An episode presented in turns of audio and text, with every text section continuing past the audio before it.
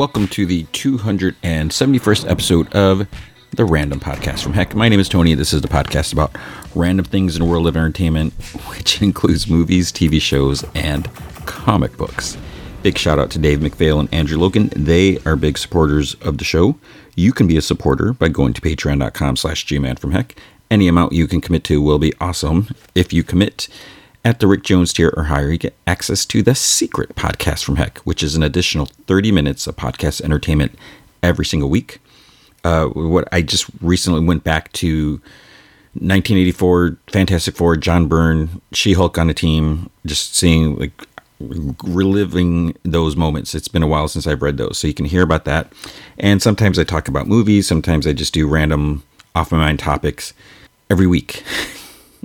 so check it out. But if you can't commit to a monthly commitment, you can also help out by going to ko-fi.com slash gman from heck and you can buy me a virtual cup of coffee or three.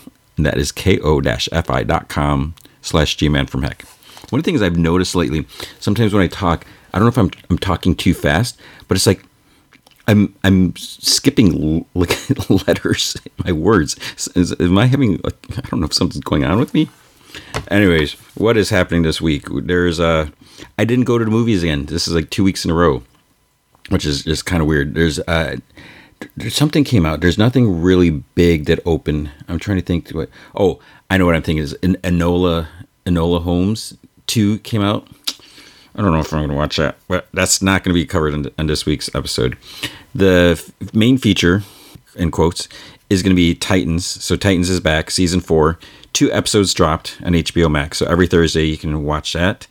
I have a feeling this is going to be the last season. We'll, we'll have to see. Um, and so far, I'm going to say I kind of like the first two episodes. So we'll go with that. Uh, we also have the Peripheral, uh, third episode. So I'm going to be like a week behind. So the fourth episode is out now. You can watch that, or you can just wait. Watch it when you can. Uh, we're going to have more Star Wars Andor, Star Girl, Chucky.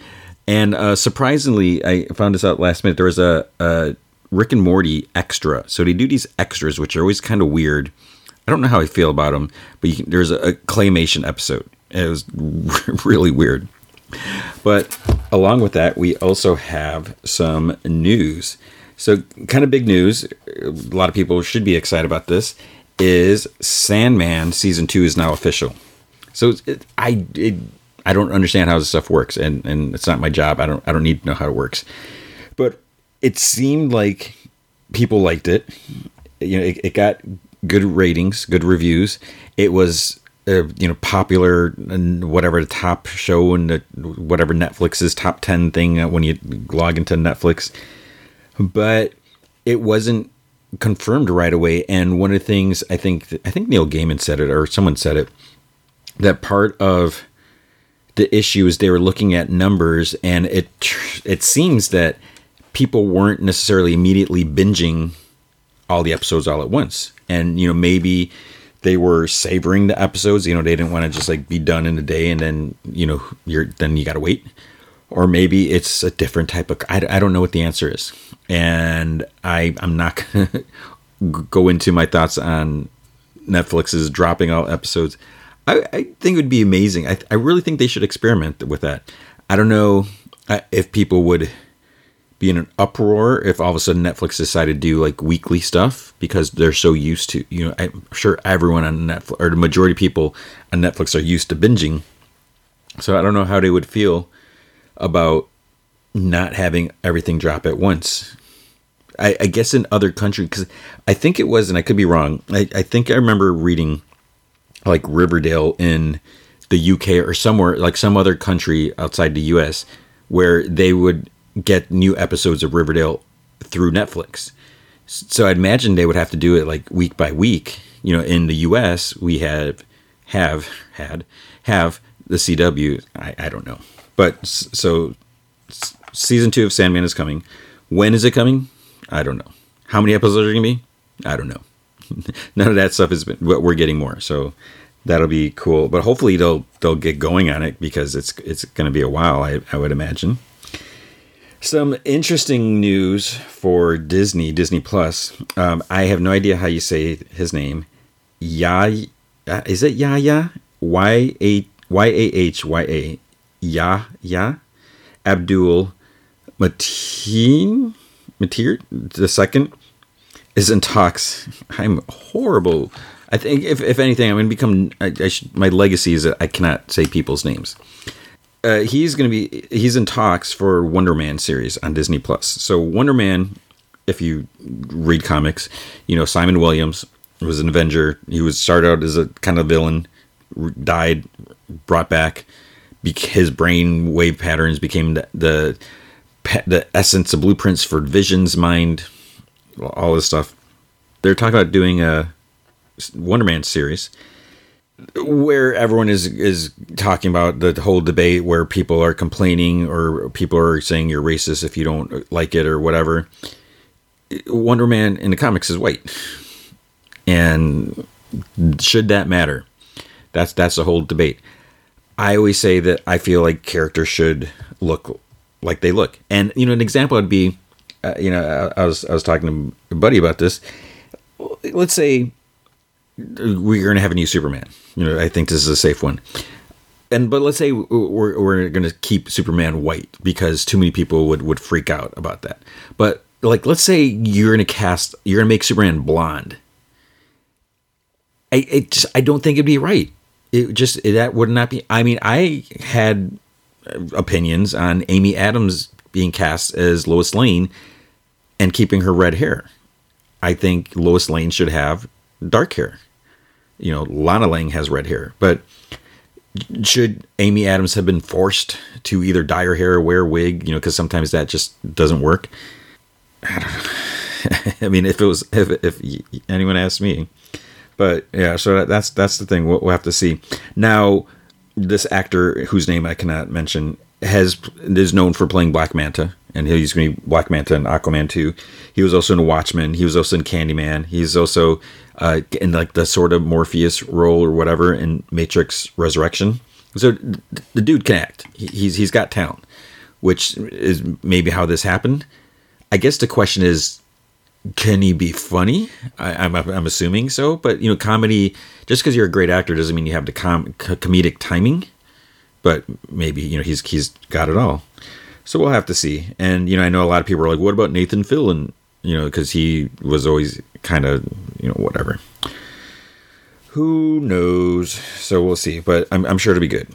And other if if people don't like it, don't watch it. Then if if, if you're so like up in an uproar that you know Wonder Man can't be black, then just just don't watch it. Don't support it. But I'll, I'm definitely gonna watch it. Andy Serkis who if you're you're watching Star Wars Andor, you're enjoying his his uh, character, his appearance there. He mentioned why he's not directing Venom 3. I don't think I mentioned last week. I don't know if it was last week. So Kelly Marcel is directing Venom 3. So a lot of people were wondering why like why isn't Andy Serkis doing it? And he basically said that he's busy, you know, he's got other things to do. Oh, there's something that Animal Farm, I think he, he's doing something like that, which I haven't heard anything about that because I'm sometimes in a bubble, not literally, but you know he's he's saying that you know he needs to do other things. He can't do everything, so it'll be interesting to see. You know, Andy Serkis said he enjoys working with Tom Hardy and everything like that, but Kelly Marcel, she hasn't directed anything before, but you know everyone's obviously got to start somewhere, and they're not going to take this lightly. They're not just going to hand it to anyone because this is a big thing for Sony. You know, say they want to keep the franchise going or build on it. Uh, I think she's been known as like a screenwriter. We'll we'll have to see. I, as as you may be aware, I wasn't like super impressed with Let There Be Carnage, but we we won't get into that. Uh, Wakanda Forever.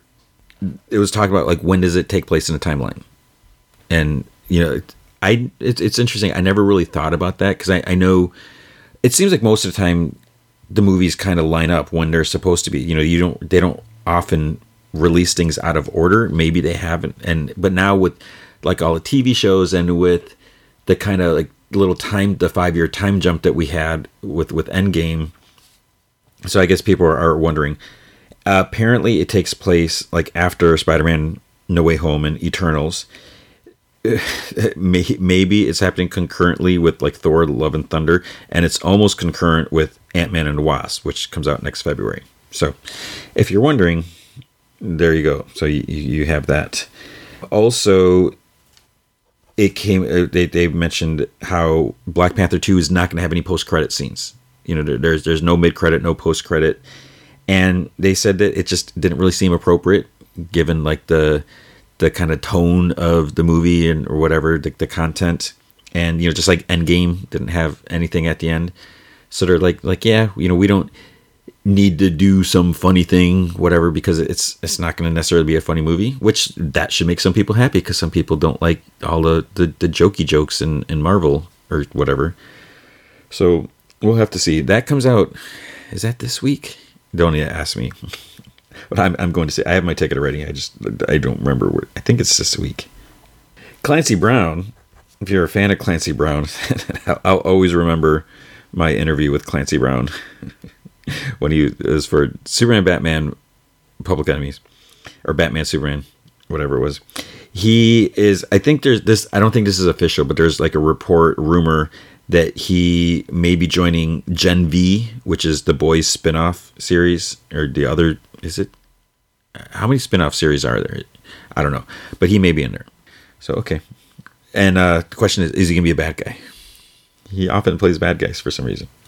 Uh, HBO Max or HBO, uh, The Last of Us has release date January fifteenth, twenty twenty three, and man, I I really I'm really so when I, I saw this date, I was like January. Do I have time to buy the game? hook up my PlayStation 4 and and play it, try playing it before January 15th. The the realistic answer is no, I don't have time. but I'll have to see. And and the reason I, it's just it's crazy. I, I can barely keep up. Oh, so one thing I'd mention, I, I'm I I'm not gonna talk about Star Wars uh, Tales of the Jedi. I have not had time to watch this. One of my students spoiled one thing for me and and he's like, "Oh, you can watch it. They're only like like 20 minutes long. They're they're even actually less than 20 minutes, I think." He's like, "You can just watch it," or maybe he said 15. I don't remember. I haven't had time to watch it, and and even though it, it feels like there's less shows this week, but I, I and I didn't go to the theater. I just I, I can't keep up. I don't know. Anyways, uh, so January 15th, Last of Us, and I I feel so bad that I've never played it, but it's just yeah, it's at that time thing. Uh, interesting news also with HBO, HBO Max. Uh, Dead Boy Detectives is still happening. It I was I almost forget. I, honestly, I'll admit I did forget about it, and it seems like this is something that could easily be canceled. You know, for their tax write-offs or whatever. I don't know what stage it's it's been, but the reason it came up is a couple people have been added to the cast. So obviously, it's not finished. They're still working on it, doing it, filming it, maybe. So um, that that'll be good. That it's it's cool. So Dead Boy Detectives, you know, it's a Vertigo thing. Were they created by Neil Gaiman? I'm trying to remember if they. I don't think they first appeared in Sandman. I think they pretty sure they were in Sandman because they were also in Doom Patrol. So maybe they're not a Neil Gaiman creation. I should look that up. But but see that that's where the flow of this. I could easily discreetly pause this, look it up, record, start hit, hit record, and act like I'm the super expert. I'm not going to do that. Plus, I'm too lazy to do that. but yeah, I'm going to keep it real. So I, I don't know. Um, obviously, it's just a quick Google search, and you can find out. You know, lickety split. But uh, either way, you should watch it. So they, they did appear in Doom Patrol. I think I mentioned that on HBO Max, and I, I find I find their, their characters interesting. There there was a I'm trying to remember if it was a mini series, and I don't remember who wrote it, but uh, there's some something I don't know intriguing about, about them.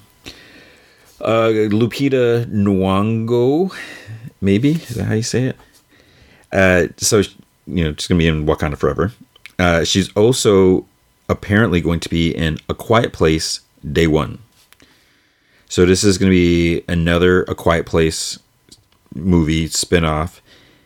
It's it's weird because you know, we're, we're going to explore this the first day of the alien invasion or whatever invasion. Spoiler, sorry if you've never seen A Quiet Place.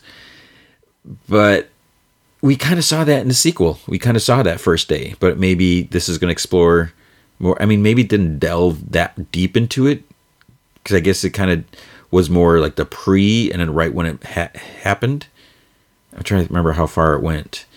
So Okay, well we'll see. I mean, I'm yeah, obviously I'm to watch it. Uh, March eighth, twenty twenty four. So that's that's go a ways away. Uh, do you remember that movie Lucy with uh, Scarlett Johansson? I, I enjoyed that movie. It was a movie that I didn't see for whatever reason in theaters, and then when it came out in Blu-ray, I remember watching it. It's it was not the you know a perfect movie, but it, it, was really interesting. I'm not super crazy about the ending. I can be totally honest, but I, I liked a lot of elements of the movie. I, I thought it was really interesting and it sounds like they're want to do a, a sequel series so it means like a show uh, no network or anything is is associated with it but morgan freeman is in talks to reprise his role and you know part of the thing is they want to like answer you know tie up some loose ends that, that the movie didn't quite answer. And one of the things was there's a like a thumb drive that lucy had given to him with like some i don't remember some information. I should watch that again. Yeah, I uh, Scarlett Johansson probably won't be involved, which is the I think she could be if they, they could obviously they could easily do it, but she's probably too busy, so that won't happen. Um, going back HBO Max, so the Penguin working title, I don't think that's the name of it. The the Batman, the the Batman spinoff series featuring the Penguin. Uh, they cast Kristen Milioti as Sophia Falcone. So, as you know, I'm a fan of Kristen Milioti. She was the mother in spoiler How I Met Your Mother, and she was obviously in, on other things. She was in Made for Love. She was in that uh, resort movie on Peacock, which I realize I still haven't finished. That I think I only watched like three episodes, and I, I, I am interested in that. Maybe I should watch that if I had more time. So uh, that that'll be good. Um, I I think she's underrated. I know that's it's that using the word underrated is is overrated right is that that right so that'll be cool i'm, I'm excited about that and uh liam Hems, hemsworth this came out i think last weekend he's apparently going to replace henry cavill in the witcher for season four so season three isn't out yet which when I've heard this season four, I was like, "Holy cow! Did I miss season three also?" Because I haven't watched season two. I wasn't super crazy about season one. Yeah, I don't know if it was the, like the different time periods. I think there was wasn't there like two time periods involved or something like that. No attachment to the video games, but I you know I, I do like Henry Cavill. I just I thought the show was okay. A little confusing since I don't know the characters. Season two, I think, was supposed to be better. People were saying. I just didn't get it. I kind of it just kind of came up on, and and caught me off guard when it came out and then with Netflix dropping all the episodes, I was like, there's no way I can watch this. So I, I still haven't. But people are not happy. And, and by people, I mean like this vocal minority. So maybe other people are like, whatever, you know, bring it on.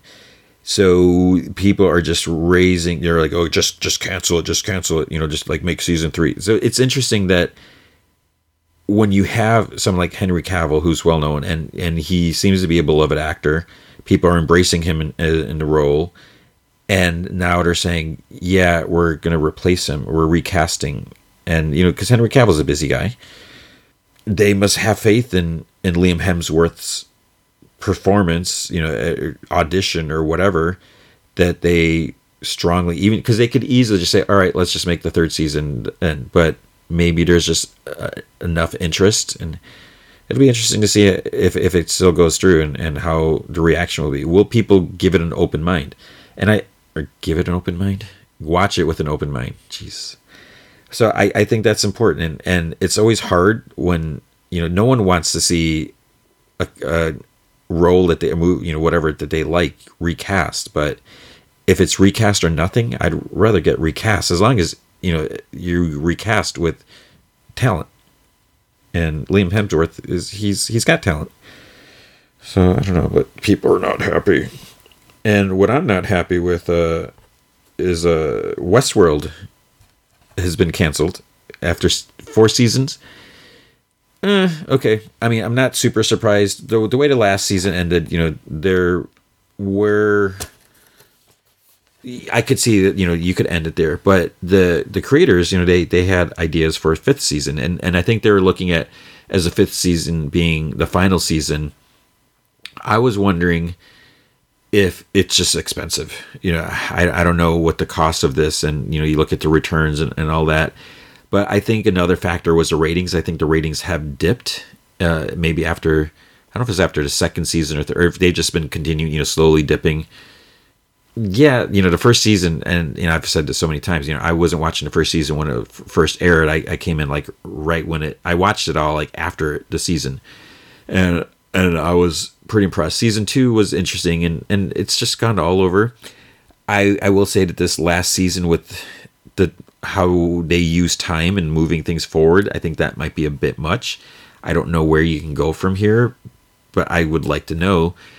Apparently, they're still in talks to try to do something because you know they would like to resolve things. So hopefully, if you know they don't want to commit to a full season, then maybe at least at least let try to do like a mini series or a movie. But would a movie be enough to do everything that they'd want to do?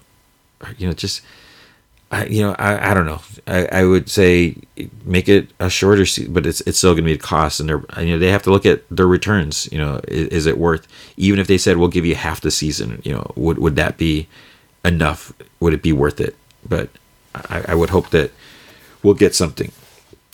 So we'll have to, I guess, stay tuned to see if whatever if something happens. And the the last thing, which is not super um, surprising, but it's it's a bummer either way, is Stargirl is going to be ending with this current third season, and um, Geoff Johns issued a statement or you know said some stuff that you know basically with with the the selling of the CW and everything like that. He said like the writing was on the wall, and you know you see like the other seasons ending, and with the C the new CW whatever they're focused you know they're they're putting their interests on different things you know the, uh what else will Gotham Knights will still be on there and Superman and Lois will still be going and who knows for how long so they kind of looked at this season as this is probably going to be the last season so they they really like wrapped things up and and did the things that they wanted to do I just wonder is there any potential to see these characters in anything else? You know, because Stargirl is, is such like a personal, uh, you know, and, a passion project for Geoff Johns. You know, if, if you noticed the whole story about how you know Courtney Whitmore was created and, and inspiration and the the tragic, unfortunate, you know, loss of Jeff's sister and everything. So this you know character has always been to like honor her and everything. And i think it's been great casting and you know it's just such a delight to watch the show. And i i think there is enough substance there. You know i was a little uh, uncertain with this young you know jsa but i i've come to enjoy you know the kids even though i do get annoyed. I do roll my eyes which you'll you'll hear when i talk about you know go over this this week's episode but yeah, so it'd be cool if they could do some sort of project, but could they do something on HBO Max or, or somewhere else? I don't know. We'll have to see. It's just and it's been such a weird if if they were to do that because you know it started out on the DC Infinite app, and then I think I think it was always like on the on DC Infinite or whatever it was called. Was it always Infinite? And the CW. I think it was on the CW the next day.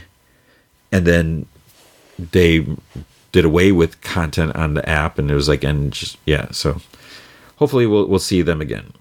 If not it's it's been a, a good three seasons. And with that that's it. That's going to be the news for the week. With comic books at image uh, adventure man hardcover volume 2 came out so I I unfortunately I need to get caught up on on this series. So you can this collects uh, issues five through nine. So this is Matt Fraction, Terry Dodson. That's very I always call it like an ambitious series with just all the characters. I feel like whenever you have a series with multiple characters, like so many characters, you know, you have to keep track of them, and that was one of the hard parts for me is like remembering everyone's names because I'm horrible at that. But you know, you need to develop each character and make them interesting and and make people care about them. So I always I always find that that interesting when when the approach is versus having you know three characters versus nine characters or you know whatever. So uh, you should check that out. Bloodstained Teeth issue six came out. So this is a this was an interesting or weird issue. I know I, I say and I say everything's interesting.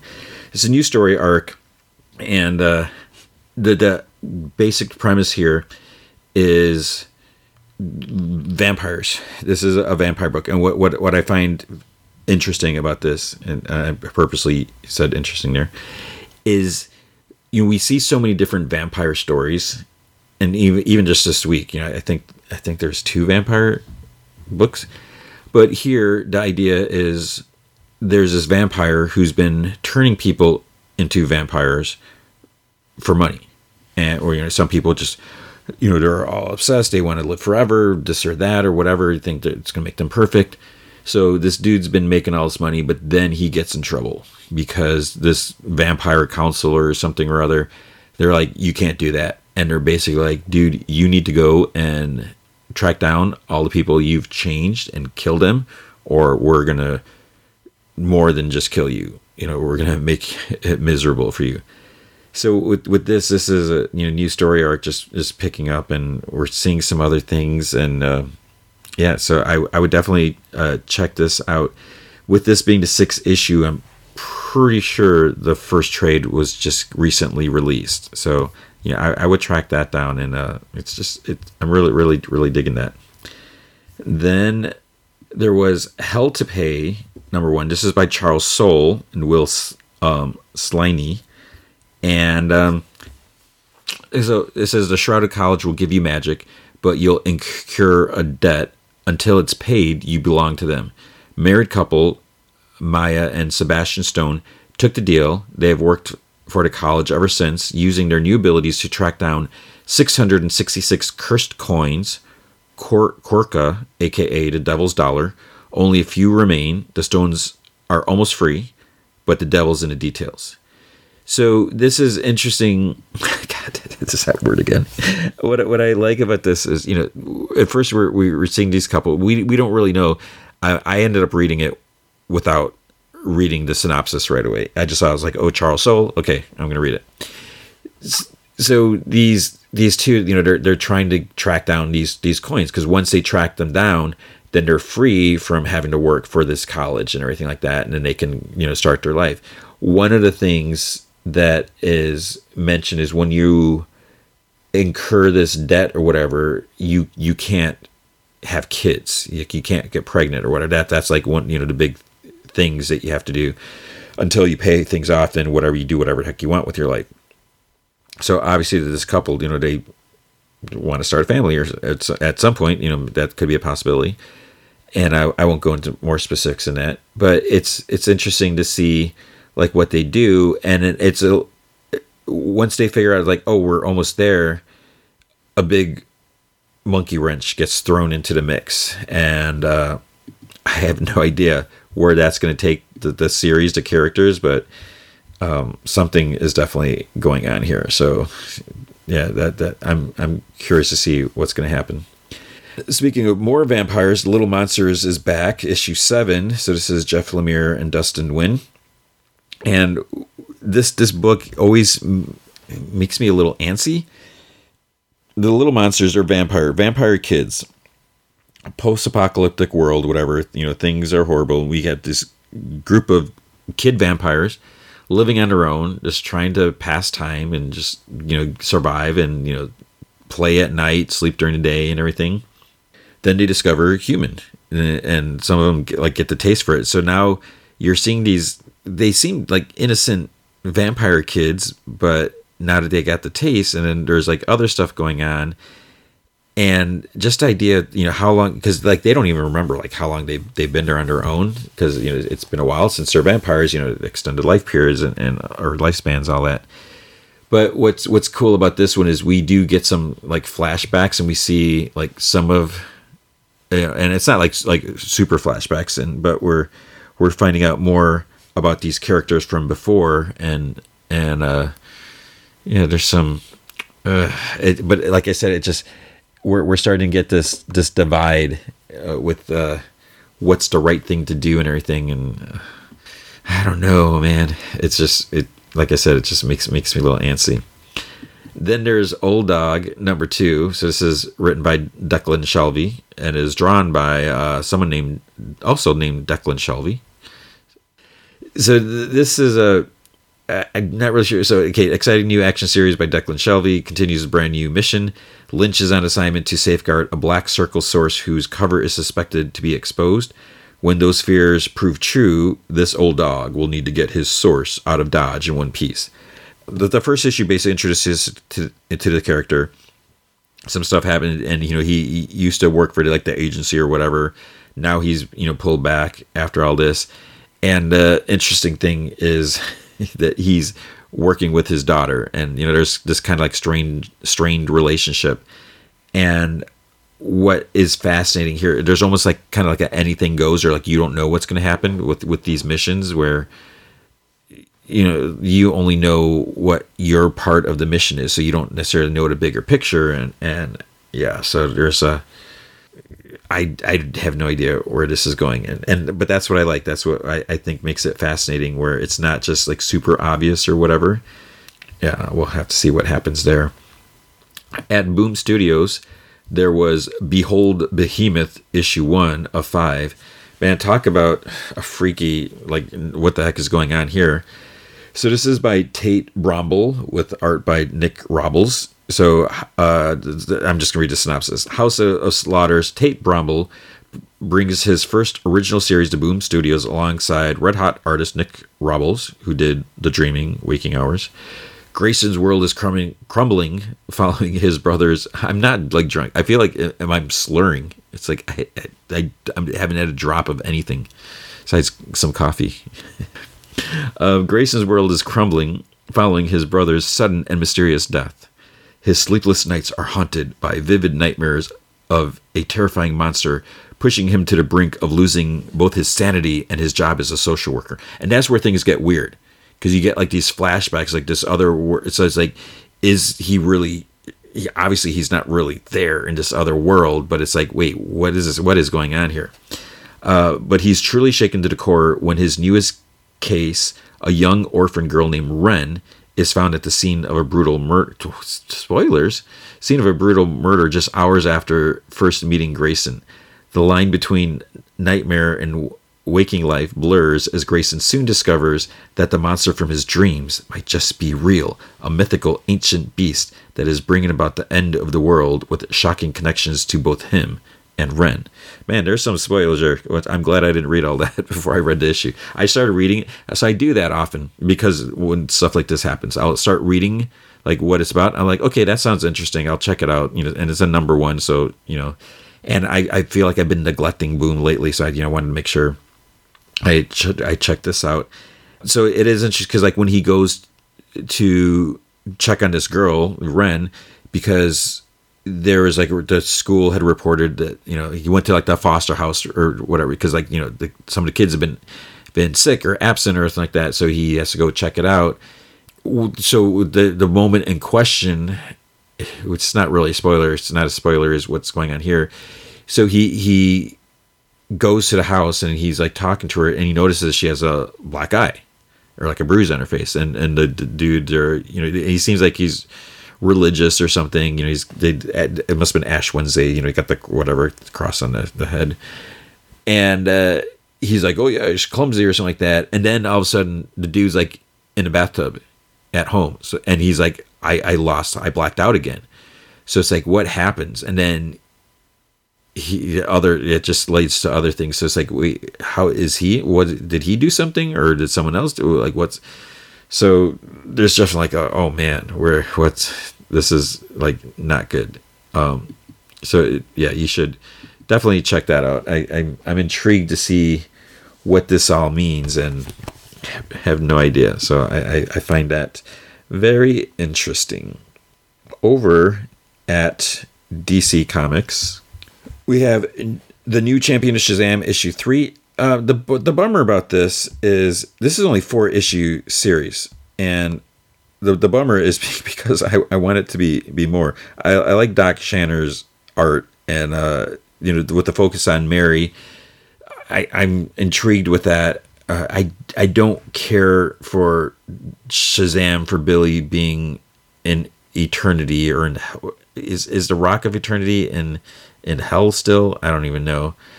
So because of that, he bestowed some of the power, uh, you know, or the power of Shazam on Mary because he's not able to, to use it, and she had to drop out of, college. you know, she was like at her dream school, and then their foster parents, you know, from all, all the kids, they just something happened to them, they disappeared, so she had to return back home, so she had to drop out of college and go, you know, so she's taking classes at this community college, which is kind of sketch, and and dealing with these you know this mystery like is there any connection? You know all these people are missing. It's not just her parents or foster parents that are missing. And there's some these some dudes using like magic and technology or whatever. So it's like what what is going on? But i i just i i feel like mary marvel is a character that's been neglected. Because I'm, I'm trying to think and, in all the time that i've been reading there hasn't been a whole lot of mary marvel in, in comics. And it even seemed like was it like 52 where it almost felt like they like reintroduced her into like the post Crisis on Infinite Earths continuity. So I, ju- I just think we should see more of her because I, I, think you know she could be an, a cool character.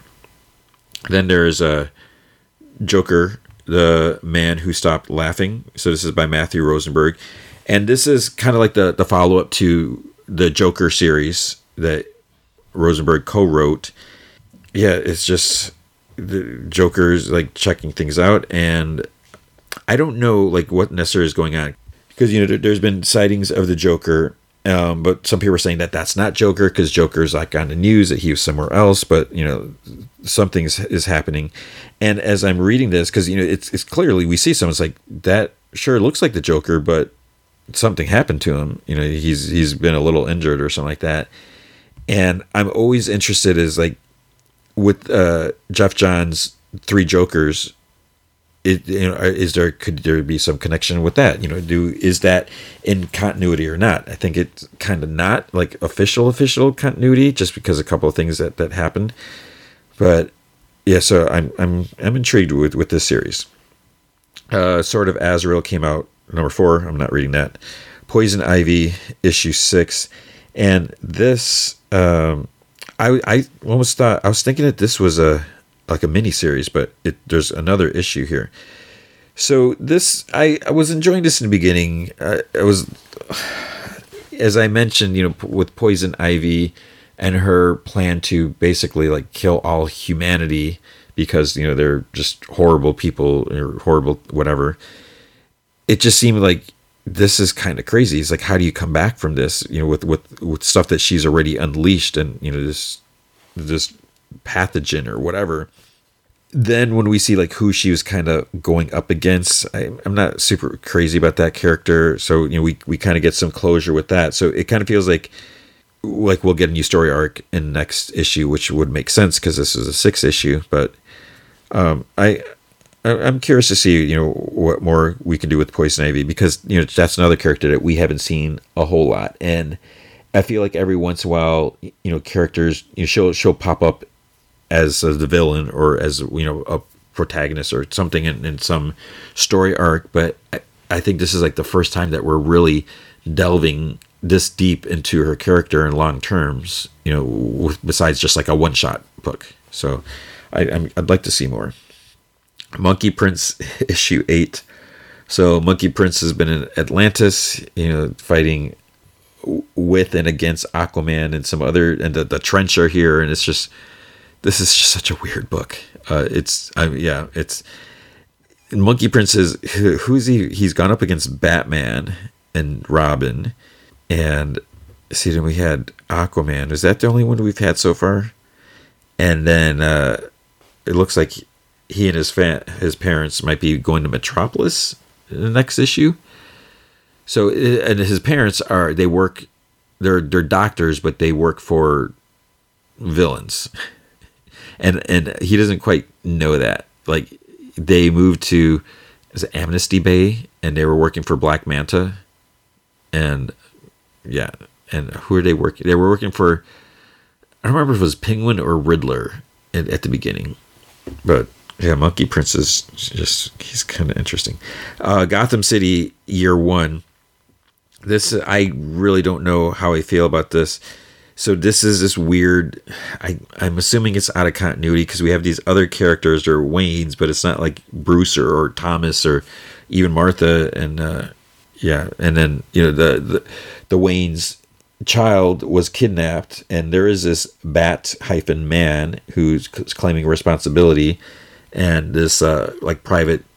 Uh, who's it? Sam Slambray Bradley. I don't even remember now but he's he's been like brought in to be like a liaison and deliver a letter and you know do all this stuff like that you know, with with information about the missing daughter and so it's I'm I'm I'm curious. My I I, I did read this issue and I did enjoy it, but part of it is when I see it pop up, like oh it's out this week. Because I'm not like overly like sure like what's going on and where this fits or something like that. So it's just I feel like for me it wouldn't be like a top priority read.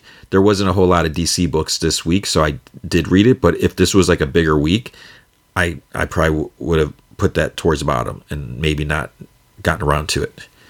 So I, am just I'm not sure how how how I feel about it. I mean, I I do like Phil Hester's arts. I'm always you know fascinated with how he just gives life to the scenes and just you know seeing what what he does with it. I'm always always interested with that. So we'll see. Then there's Dark Knights of Steel, issue eight. It feels like there's a, a little bit of a a gap between this this issue and the last one. But we got more stuff going on. We got the tensions, and you know there there is sort of like a Game of Thrones type vibe going on with like the different houses and the different factions, and you know just people not getting along and hating each other and attacking each other and you know murdering each other and the say like the last page here is like holy crap. That's i don't even want to hint or suggest anything but someone unleashes on someone else and it's just like um yeah you can't walk away from that.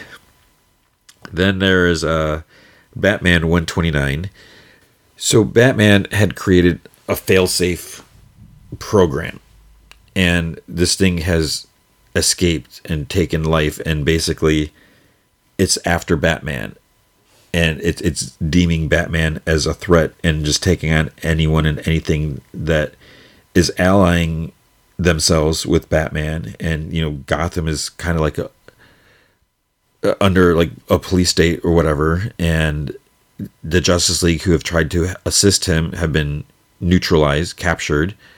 So it's just it, it, so Batman goes to Watchtower and Failsafe follows him. It's just like there's there's no place because failsafe is is programmed by Bruce. It's it's like it's supposed to be his mind, and the idea is is if Bruce Wayne ever crossed the line or Batman ever crossed the line, failsafe would deal with him, take him out.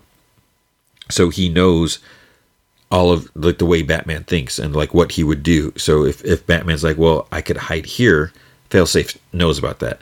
So it's hard to stay one step ahead when it's like you're going up against yourself because you know what you would do and you can like analyze or you know run programs or figure out what you, so yeah things are just just really kind of messy there. Then there's a batman and a joker uh, the deadly duo. So this is a Marc Silvestri series. I i liked it. It's uh I there's something about Marc Silvestri's art, and you know I, I don't know how to necessarily you know put my finger in there, but there's something with with the the, the art and the the, the inking and, and the, the colors and everything like that. So it's it's just really there's such a like vibe and energy that, that comes off of that, and you know I I do think about like you know the the 90s and everything, and so I'm I'm enjoying this like where this is to go and you know the, the the setup here of course, the the main thing is because it's a Joker involved.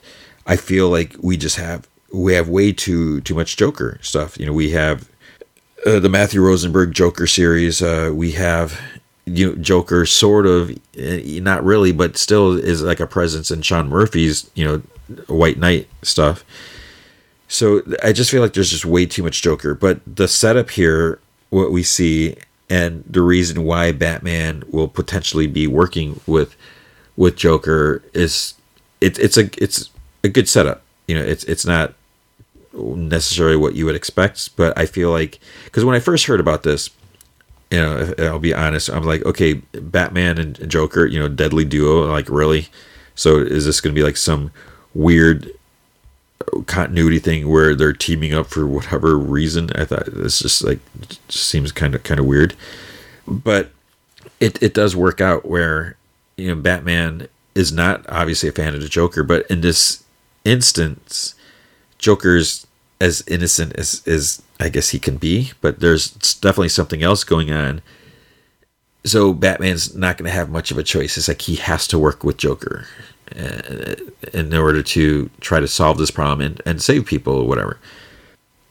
but just just the way he handles Joker, and you know he's I, I think at one point, like he, I think he like he snapped his finger, or like you're like, oh, let's shake on it, and he like you know breaks some fingers or like that because Batman clearly does not like Joker. So it's um, it'll be interesting to see how they'll they'll get along or they won't get along, but we have that. So I, I would say you know it's it's worth checking out, and just you know if, if you're a Marc Silvestri fan, it's it's worth seeing, you know where how this is going to play out. Over at Marvel, we had Avengers Forever issue ten. I feel like oh, I think I got tricked. So I'm, I'm watching this because, or I'm watching this. I'm reading this because lately the the stories, the issues have been like, oh, here's this alternate version of Carol Danvers. Here's this alternate version of Thor. Here's this alternate version of Captain America. You know, we're we're seeing all these multiverse characters to see like who is like the ultimate one or you know to go in this this fight that you know they're, they're assembling this team of whatever uh, Avengers, and this one I, I was like, oh, we're, we're, okay. We we've solved all that, but now it's like, oh wait, no, they're looking for Iron Man, even though we have a Tony Stark as Ant Man from like the the first issue and all that, but there, there's like all these other Tony Starks, and some of it's just like, oh my goodness.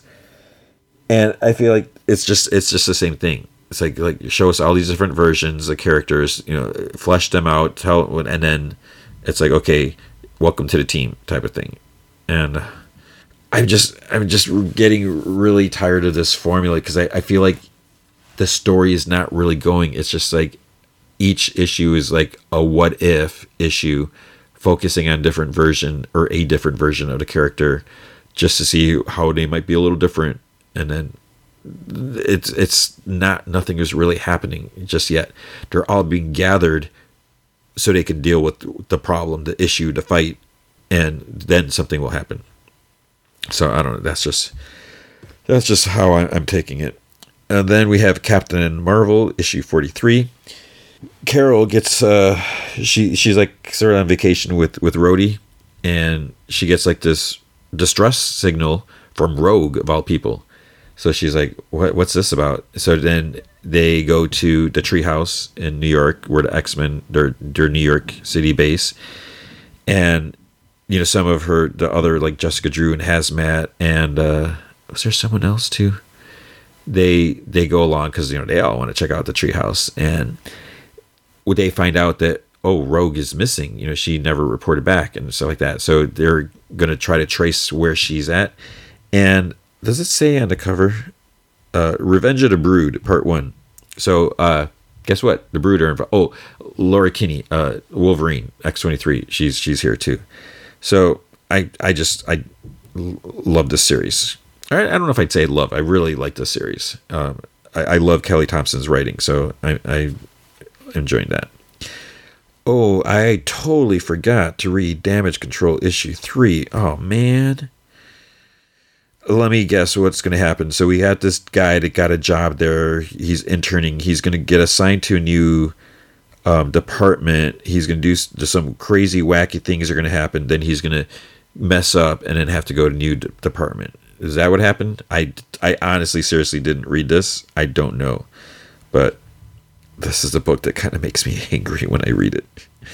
Uh, um, Deadpool issue one this this one didn't quite make me angry, but I was like, oh man, you got me. You suckered me. It's like it was like a sucker punch, basically. So I I like Deadpool. I don't love Deadpool, but I, I really like Deadpool. I think he's a fun character, and I know some people don't like all the, the jokey jokes, but whatever. That's just who Deadpool is. So he part of what's going on is he wants to join this uh like group of like assassins, this elite group, like totally oh, what's a word I'm looking for? Exclusive group. And in order to join, you know, he's lucky to even get like this audition type of thing. He has to kill. He's a, his task is to kill Doc Ock in 48 hours. Unfortunately, he finds himself in a bit of a predicament as this other uh, character has taken him and is, is fascinated or interested in his healing ability she has a, a, sample of Carnage from the King in Black thing, and so she's she's tried to bond the symbiote with other people. It hasn't worked. They've like just died and everything like that. But she figures with Deadpool and his healing, it could work. So it's just like, oh my gosh, friggin' Carnage. It's like no. so we'll see where that's gonna go. Guardians, the Guardians of the Galaxy Cosmic Rewind I'm not really sure the point of this, and I don't know. I think this is a one shot.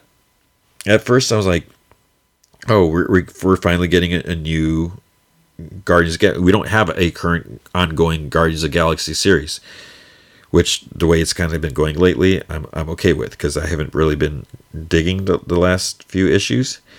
So here we have the story, and the World Mind which that's like for the Nova Corps. I thought I thought World Mind was was gone, got obliterated or whatever.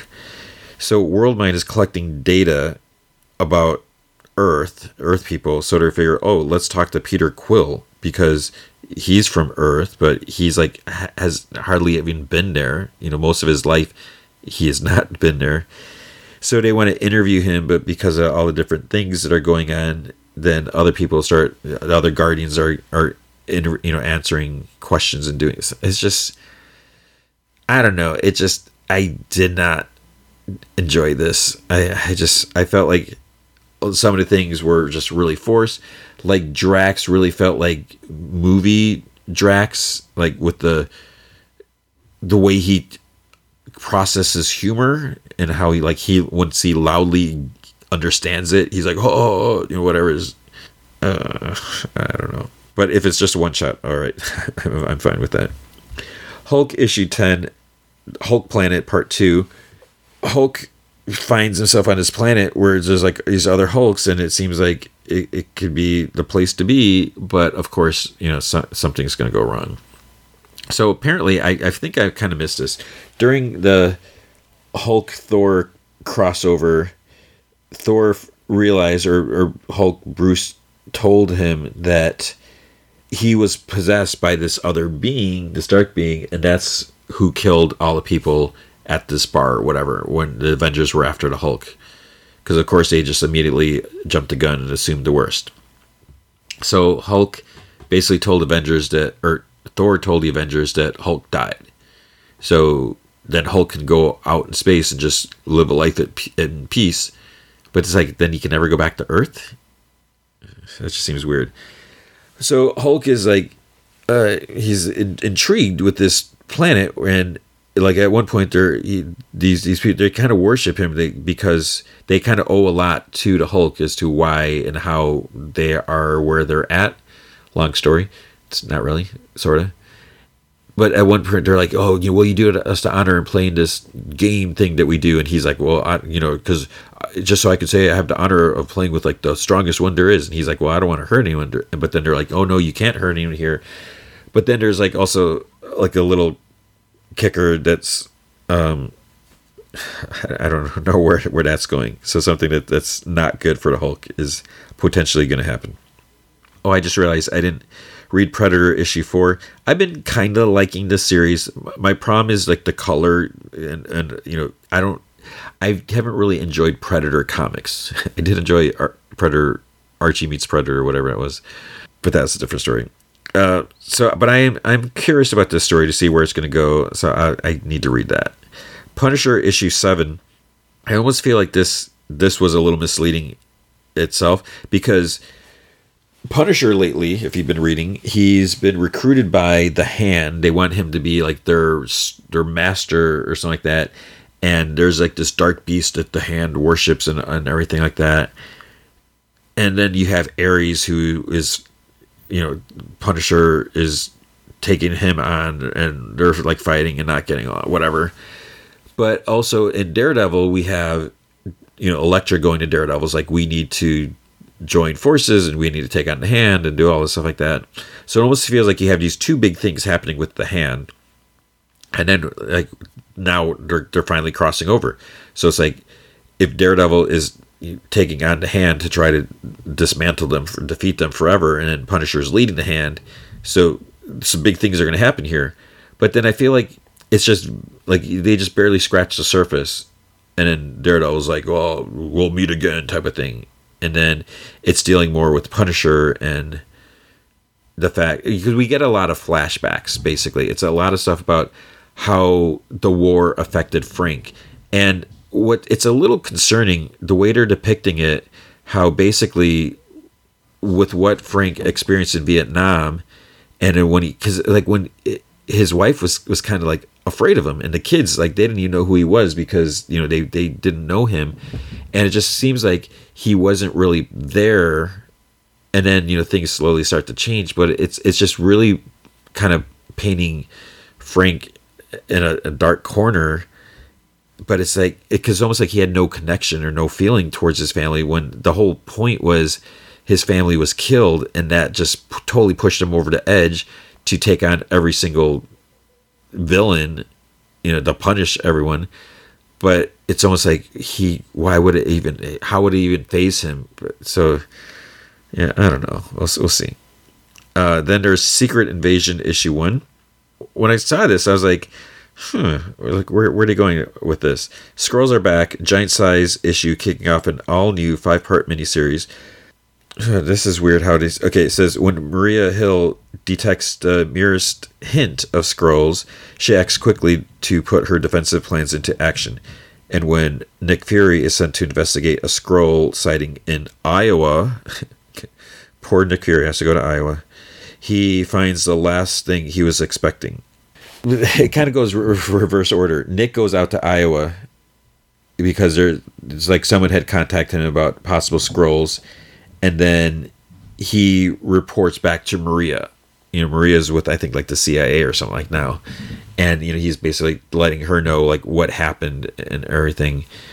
My problem is it feels like Nick Fury is supposed to be Nick Fury Senior.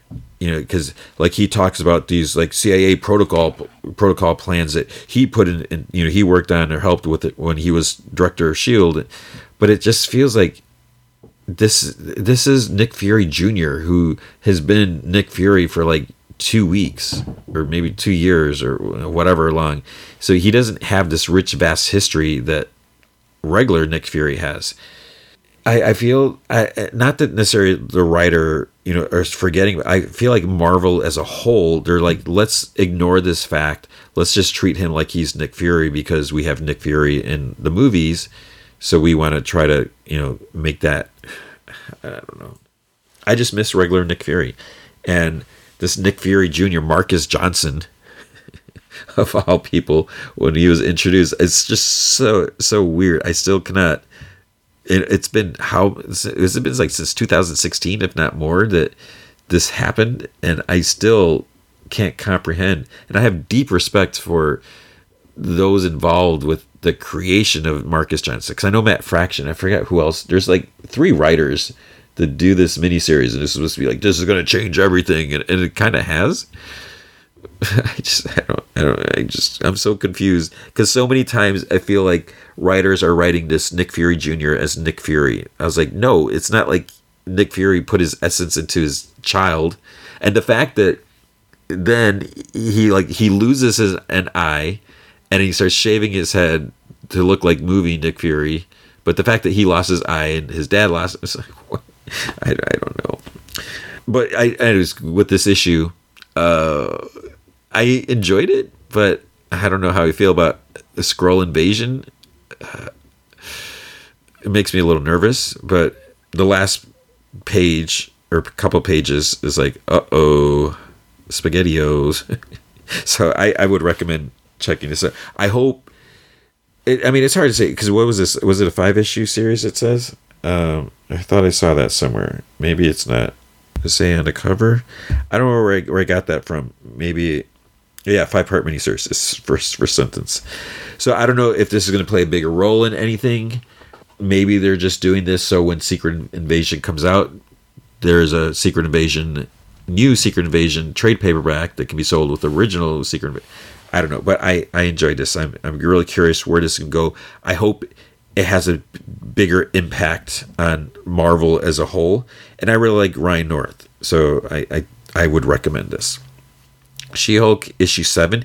I feel like this issue went by fast. So you know we got She Hulk um, with Jack of Hearts. You know their developments or whatever there. Then she goes to work, and uh, I shouldn't spoil who her client is. So she gets kind of called in. Um, Andy, the awesome Andy at Android, asks her to come in as a favor and, and so she meets with a client which is kind of interesting or whatever. And then she goes to check on this uh these two this this guy and this girl who she ran across in a park or something like that. And you know the guy was just like big you know his power huge and just attacking and she goes it's a i don't know what what their motives are, and yeah, so we got that. and then there's Star Wars 29.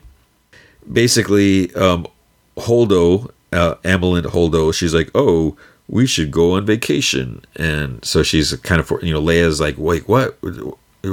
We can't go on vacation because you know she doesn't want to take any time to relax. Lando's like playing you know cards or whatever with Chewbacca and keeps beating him. He's trying to get Luke to to join in, but Luke's like, "Oh no, I need to read these Jedi you know texts and and they do. There is some action involved, so it's not all just them sitting around a pool or anything like that. But it wasn't my favorite of the recent issues. So who was this? It was Charles Soule wrote it. Still, I don't know. Then. uh See, was there anything else? X Men Red. So with this, I don't know what it is about X Men Red. I haven't been like super crazy about this. I thought with this one, because uh, it's let's see, Welcome to the World, fam. Cable springs a trap for Abigail Brand, but are her plans too big for even Askani's son to handle alone? To foil schemes stretching from the Sol system to the Shi'ar Empire beyond, the soldier tomorrow is going to need all the help he can get from his very own X Men Red. So wait, now it's like to- has nothing to do with the X Men Red. I don't know, but you know I do like Cable, and I'm really curious like what Abigail Brand's doing because we've seen her kind of like double, triple crossing like stuff's going on here. So the idea is like, oh, what we're gonna take her out. Uh, I don't, I don't know where, where that's gonna go, but we'll see. But then that's all we're gonna see for this week because that's all the comics that I read.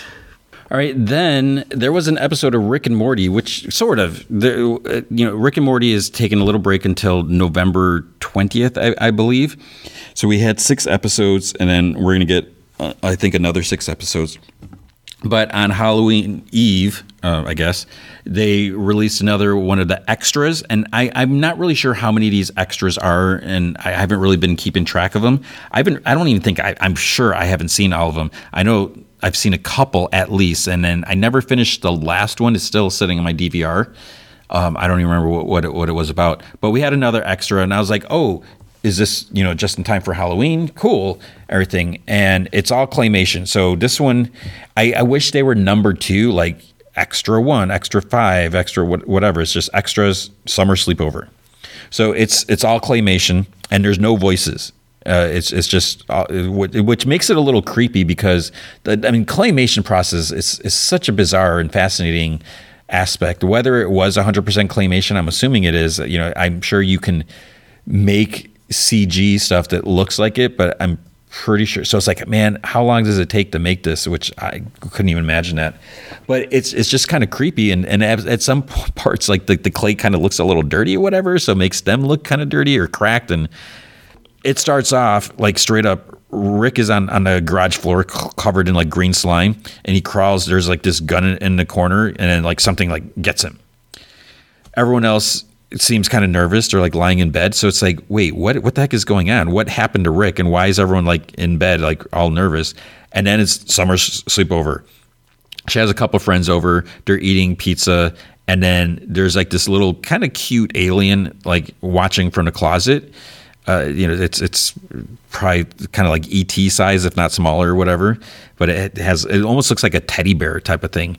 So it, it watches. They're like dancing and doing whatever stuff, and then this green slime shoots out of its head, and they're all kind of like knocked out.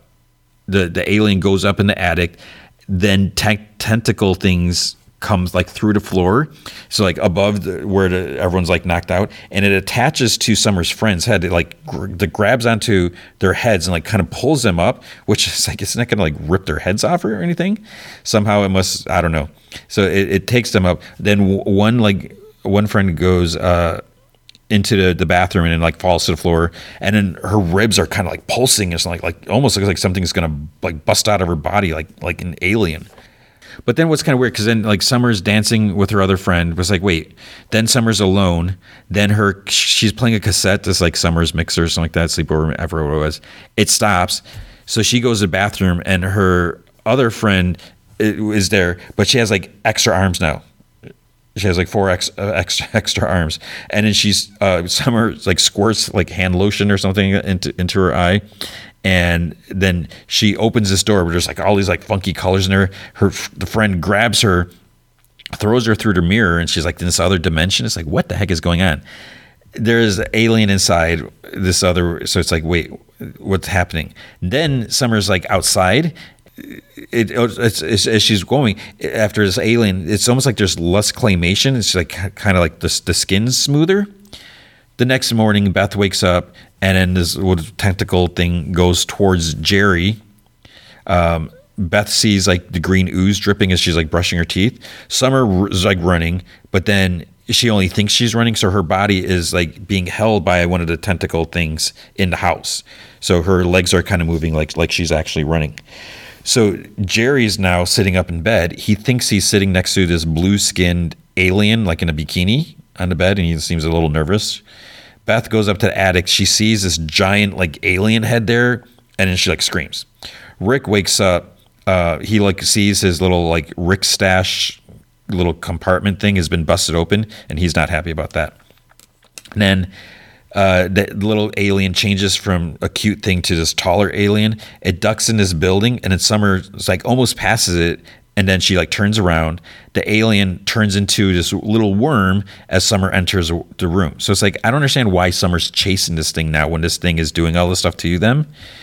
But she's it's in her mind or whatever because she's still being held by the alien thing in the attic.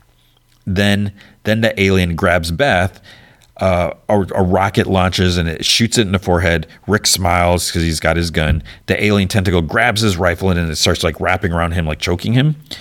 Then a tentacle goes for Morty as he sleep. But He, he's as he's sleeping, he wakes up just in time and he starts like punching the thing. Summer looks at the worm and kind of like walks around it, and she like ducks in, in a corner because her friend with like six arms, the four extra arms, is like outside, like looking through the window. Rick and Beth are are held by tentacles and, in like the attic. Morty's surprised to see Summer and, and her friends, their bodies like hanging from like her bedroom or whatever. Then um, Summer closes her eyes and her like face, the features kind of meld away, and it's just like a plain face now. Then the aliens inside is like somehow just like teleported in there. Her alien friend walks in too. Then Summer walks up to the alien, still has she still has no face, kicks it in the crotch. The alien in the attic feels it, and then the friend grabs the worm and then like steps on it. The alien in the attic bites like it, the tentacle is like coming out of its mouth and it like bites down on it and it like it actually bites the tentacle off. Beth starts shooting with with the gun and then she runs out of ammo. Then rick has this uh, another gun. He shoots a big rocket at it so then we see jerry he's staring at the blue alien and like the, the bikini he's staring at her chest it's like getting larger and large you know and then the the top busts open but then it explodes The girls hanging fall as there's like green ooze like all over them. Then everyone starts getting up and they're covered in green ooze. Summer hits play on a tape recorder and then they start dancing. The end. And that was it. And then as the credits are going, then you see like Jerry wakes up with like green ooze on him and he like smiles. So I don't know if he had a dream or I, I, I don't know. So it was like such a weird episode. And it's, it's, it's like, uh, just under 15 minutes long. So it's not quite, I mean, the, on a DVR, it runs at 15. I don't think there's any commercials during. I don't remember now, but it's definitely shorter than a regular episode. But uh, I didn't like it as much as the regular ones. It's, they're just they're kind of like I don't even know how you describe it, but they're kind of like homage. I wouldn't even say like an homage. Like art is just like just weird. but that was. But at least we got a little bit of Rick and Morty, sort of. Uh, yeah. The now what we have four more weeks, three more, four. I don't even remember now. Two, three weeks. That was just weird. All right, with Chucky, season two, episode five, Doll on Doll. So we're, we're kind of back to what I would prefer in, in a Chucky episode. It picks up from, um, so two episodes ago, we see Muscle Chucky. You know, he shows a, nice Chucky his collection of knives because you know he came in you know both in, in Father Bryce's office. He starts talking about the kids and everything. You know he's, he's like I'm going to kill that that bitch and you know like whatever and everything our friends and he's like it's like well has no it's like they're they're my friends and stuff like that. And then Muscle Chucky's like like what the hell they do to you? So Jake and Devin are, are now outside the office. The door's locked, but they can hear. They're like, "There's another one in there now." So you know they, they trying to like open the door. You know, they, they how are they going to get in there? So then you can hear that like Muscle Chucky's talking about like which knife he'll use on whose, you know, because he's like this. Oh, this one's like rusty and this one's serrated, or whatever. He's talking about different things like that. And in Nice Chucky, he after he hears all this, he tries attacking him. Muscle Chucky flips him over uh, then they, they, they start. it was a little cheesy, I have to admit. They they they're kind of like boxing, where they're like trying to like punch each other and, and stuff like that. And then Muscle Chucky's like, "You're not a good Chucky." Then he's like, "I am a good Chucky." So now Jake, he's like, "We have to help good Chucky," and Devin's like, "What are you talking about?" So Good Chucky is lying on the ground, and he like looks up because you know at one time he he said I think he said something about the Bible. You know, he's holding up the book, and then Muscle Chucky just like knocks it out, out of his hand. So Good Chucky's lying on the ground. He looks up, he sees a crucifix, and Muscle Chucky comes out. He kicks him in the crotch, sends him flying, and then Good Chucky, he he's on a desk now. He grabs knives. He, he's like, "I'm the Chucky I choose to be."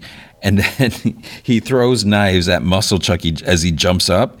He throws it with such force it impales him against a wall, and so he's got like two two hands like you know spread out like he's like crucified, and then there's another one that, that goes like in his like midsection, and then Good Chucky just like throws up because he's grossed out by what he just did.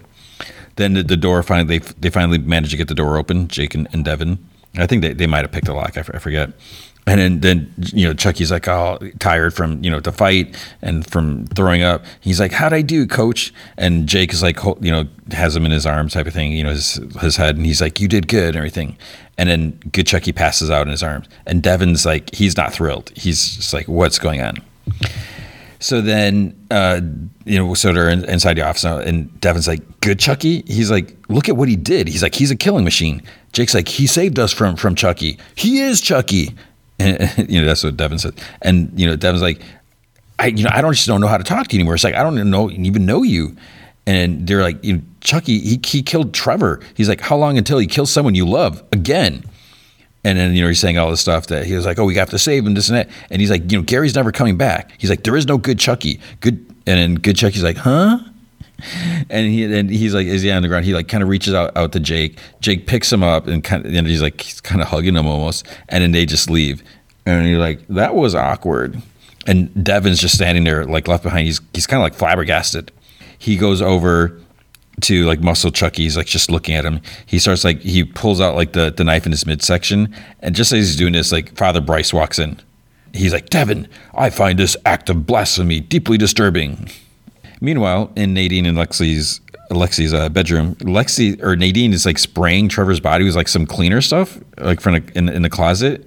Lexi's kind of like sweating, and you know she's clutching a bag of pills that you know sh- that Trevor tried planting in her desk. And then Nadine says, Lexi, she's like, you don't look too good. She's like, I'm worried about you. So Lexi can barely hold it together. She's like, there's a dead body in the closet. There's a homicidal doll on the loose. She's like, I'm worried about me. And then she's like, I'm going to the bathroom to be alone. So she goes in the stall. She's looking at the pills. And then Nadine followed her and she's like talking to her from like, you know, the other side in the bathroom. She's like, if you don't quit while you're ahead, you're going to die. And Lexi's like, you don't know what you're talking about. Nadine's like, I do know something about it. And she talks about, she's like, have you ever had a pet who was a bestie? She's like, I had five gerbils and they died. And Lexi's like, what are you talking about? She's like, each time I felt like it was the end of the world. She's like, I didn't know why they would leave me. One day I came home and a gerbil was still there scurrying around. It's like the cage was open, but my mom was passed out and she wouldn't wake up that time. So she asked Lexi to, like to open the door. She comes out and then you know she hugs Nadine. So basically, Nadine knows this is how she knows about like the drug abuse or whatever like that because that's what her mom did, and she wouldn't wake up. So maybe she died. I guess that's what we're led to assume. So they they hug. Then you know she's like, "Oh, I'm sorry," and whatever. Lexi's, you know, after a while, she's like, you know, those two dorks and I have, have taken Chucky down before. It's like, we'll do it again and she takes the pills. You know, she in her hand. She goes to the toilet. She flushes them. So she's going to kick the habit. Glenn wakes up from a flash flashback dream of killing that lady, like spraying, you know, match or whatever, lighter and, and aerosol spraying her, and lady falls over the railing or the stairs, whatever. So she's in that hidden room, and she texts, "I had that dream again. You?" And then yes, because she texts uh, Glenda. Then Glenn texts, You killed that security guard, didn't you? And Glenn is like, I had to. Then she hears laughing. So she goes down. Jennifer Tilly, who we, we, see, is watching her movie again, the one with uh, Jim Carrey. And she's like smoking, she's drinking. And Glenn's like, you don't get to play the victim, you know, because she's like, oh, whatever, I'm watching. You know, she's like, you don't get to play the victim. She's like, you murder people. And Jennifer's like, it's it's an addiction. She's like, have a little compassion. And she's like, I can't help it. I just like to murder people. And Glenn's like, I don't even know who you are. And Jennifer's like, well, yeah, I could say the same thing. I don't know who you are. And Glenn's like, well, what am I supposed to think? You're keeping a, a prisoner who you dismembered. You, you, you, I'm supposed to think that's normal. Then Jennifer's like, if you must know, Nica is my girlfriend and sometimes your father. and she's like, stop lying to me. Because, you know, it's true. Nica is her father sometimes. You know, Chucky possesses her. And then she's like, Don't take that tone with me. She's like, I may be a murderer, but I'm still your mother. And Glenn's like, Okay, mom, then who's Tiffany Valentine? And she's like, I'm not saying anything until you tell me where Glenda took Nica. And then, you know, Glenn is just, uh, or Glenda is just like looking at her. Then she's like, Well, since you have nothing to say, and then she like leaves the room. Lexi and Nadine return to their room from the bathroom and Nadine starts like spraying the bloody area, or whatever. And then Lexi hears something in the closet. So they're like all worried. Uh, she hands Lexi like something. It was like a, I don't know, it wasn't like a paddle. I, I, don't know what it was. It was like not even that big. And she's got like the spray bottle. So if there's something in the closet, they're to hit it with this little thing and with the spray bottle. So they, they, they go over there. Trevor's body's gone. And then Nadine's like, maybe it's a miracle. Jake is like wiping the blood off Good Chucky's mouth and nose. And he's like, you, you saved us back there. He's like, You're basically my hero. And Chucky's like, I'm just doing my job. And Jake's like, What did it feel like when, when you killed him? And he's like, Chuck, Good Chucky's like, Like I finally knew what I was for. And Jake's, he's like, okay, boy wonders. Like, and he's like, holy homicidal something, whatever. And he's like, starts thinking about Gary. So I, I still can't tell. Is Good Chucky really good? Or is this all, I mean, it's he's got to be good because I don't think this is an act. But then Lexi and Nadine come in and they they they're he Jake's like, "What's up?" And they're like, "Trevor's Trevor's gone." And Jake's like, "What?" Uh, then he's like, then he asks, he's like, "Have you seen Devin?" And Lexi's like, "No." So it's like they don't know how many Chuckies there are, and then they're like, "Well, what if they got Devin?" And Jake's like, "Nah, he's fine. He's just being dramatic and punishing me." So she's like, you know, I know you two are going through a rough patch, but you both love each other. It's like, you know, we have other things to deal with. You know, you need to, you know, solve, figure this out. you know, like not worry about the, the, the fighting that they're doing. And then he's he's like, well, who would take Trevor's body? And Nadine's like, well, maybe an ally. Good Chucky's like, or an enemy. So like the fact that he said that, it's like, what does that mean? So I just I don't know if I if I trust Good Chucky. Father Bryce is talking to Devin. He says that you know I, I tried to give you the benefit of doubt, blah blah, all this like this. You know, just goes on a bunch of stuff. Then Devin's finally like, "You're right." He's like, you know, it's just a bunch of pranks pulled off by traumatized teenagers, whatever, like that. So then Bryce gives him a Bible and he like tells them to, to read read whatever some some book from the from the Bible. So he leaves them in a chapel to read, and in his office he has uh, Sister Ruth and Sister Catherine and Doctor Mixter. So I, I, don't know. She just happened to be nearby or something like that. Then you know they're talking about like, you know who could be blame who who's the blame for this. You know he's like asking like the sisters like you know where were you while the kids were running around the hall? and you know stuff like that. And he's like devin is sitting in a chapel reading the bible by himself. And sister catherine's like is that a good idea? It's like you know maybe they need someone to talk to. You know it's like are they being punished for blasphemy or for pre- creative prowess? Because you know she's basically saying that you know they're kids and kids rebel and you know against the institution and stuff like that. And sister ruth's like well why not both? Sister you know so sister catherine says they're a challenging institution and then Mixter's like, well, you know, I have to say, I do agree with Father Bryce. You know, this does cross the line, you know, because Chucky's still hanging out on the wall. And Catherine says that, you know, Devin is a traumatized kid. And he points to the doll. He's like, that's not trauma. That it's evil. So Father Bryce says to Mixter, he's like, maybe, you know, this isn't the, the best place for them. So maybe like some a more serious, like juvenile institution or something like that. Then he tells Sister Ruth, he's like, take that body, whatever. He's like, get rid of that. So she pulls it down and then she walks out and she throws it in a garbage can. So then we see a close up of a, a, page from the Bible that Devin is supposed to be reading. It's like, You shall not lie with a male as with a woman, it is an abomination. And, you know, it's like all this crap like that. Devin starts, he's just starts ripping pages out of the Bible, whatever. And then he just takes a Bible, throws it at this like lit up like crossed. It's like on a pedestal, whatever. So then Jennifer is sitting with her sister Meg in the living room, and she's drinking again. And you know, Glenn's in there too. So Meg's like, "Well, I hope you know Glenda returns, you know, soon or comes home, whatever." And Jennifer talks about how they're usually inseparable. She's like, they're always up to something together. And Meg's like, yeah, we were like that too. She's like, remember in high school with those two boys? And she's like, what were their names? Well, you know, and and Jennifer, she's like, uh, um, she's like, oh, I don't know, that was so long ago and stuff like that. So she obviously she can't remember. Then there's a, a flashback. We see Tiffany the doll wanting to be famous, casting the spell to switch bodies. You know, you see there's actual Jennifer Tilly. She's tied up she asks Meg how long she, she planned to, to stay, and she's like, "Well, as long as it takes." So Jennifer excuses herself, and she goes into this locked room, this other locked room, and there's like this giant bird cage, just like covered up. So she pulls the cover off. The Tiffany doll is in there, and there's like an adding machine, and she's writing checks. So Jennifer hands her like some mail. She's like, "More bills." She's like, "And do you have a check for me?" So she looks at it on the back. She wrote, "Help me! I'm a prisoner in my own house."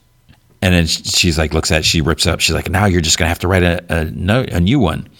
And then she's like, well, you know, but, but there is something that you can do for me.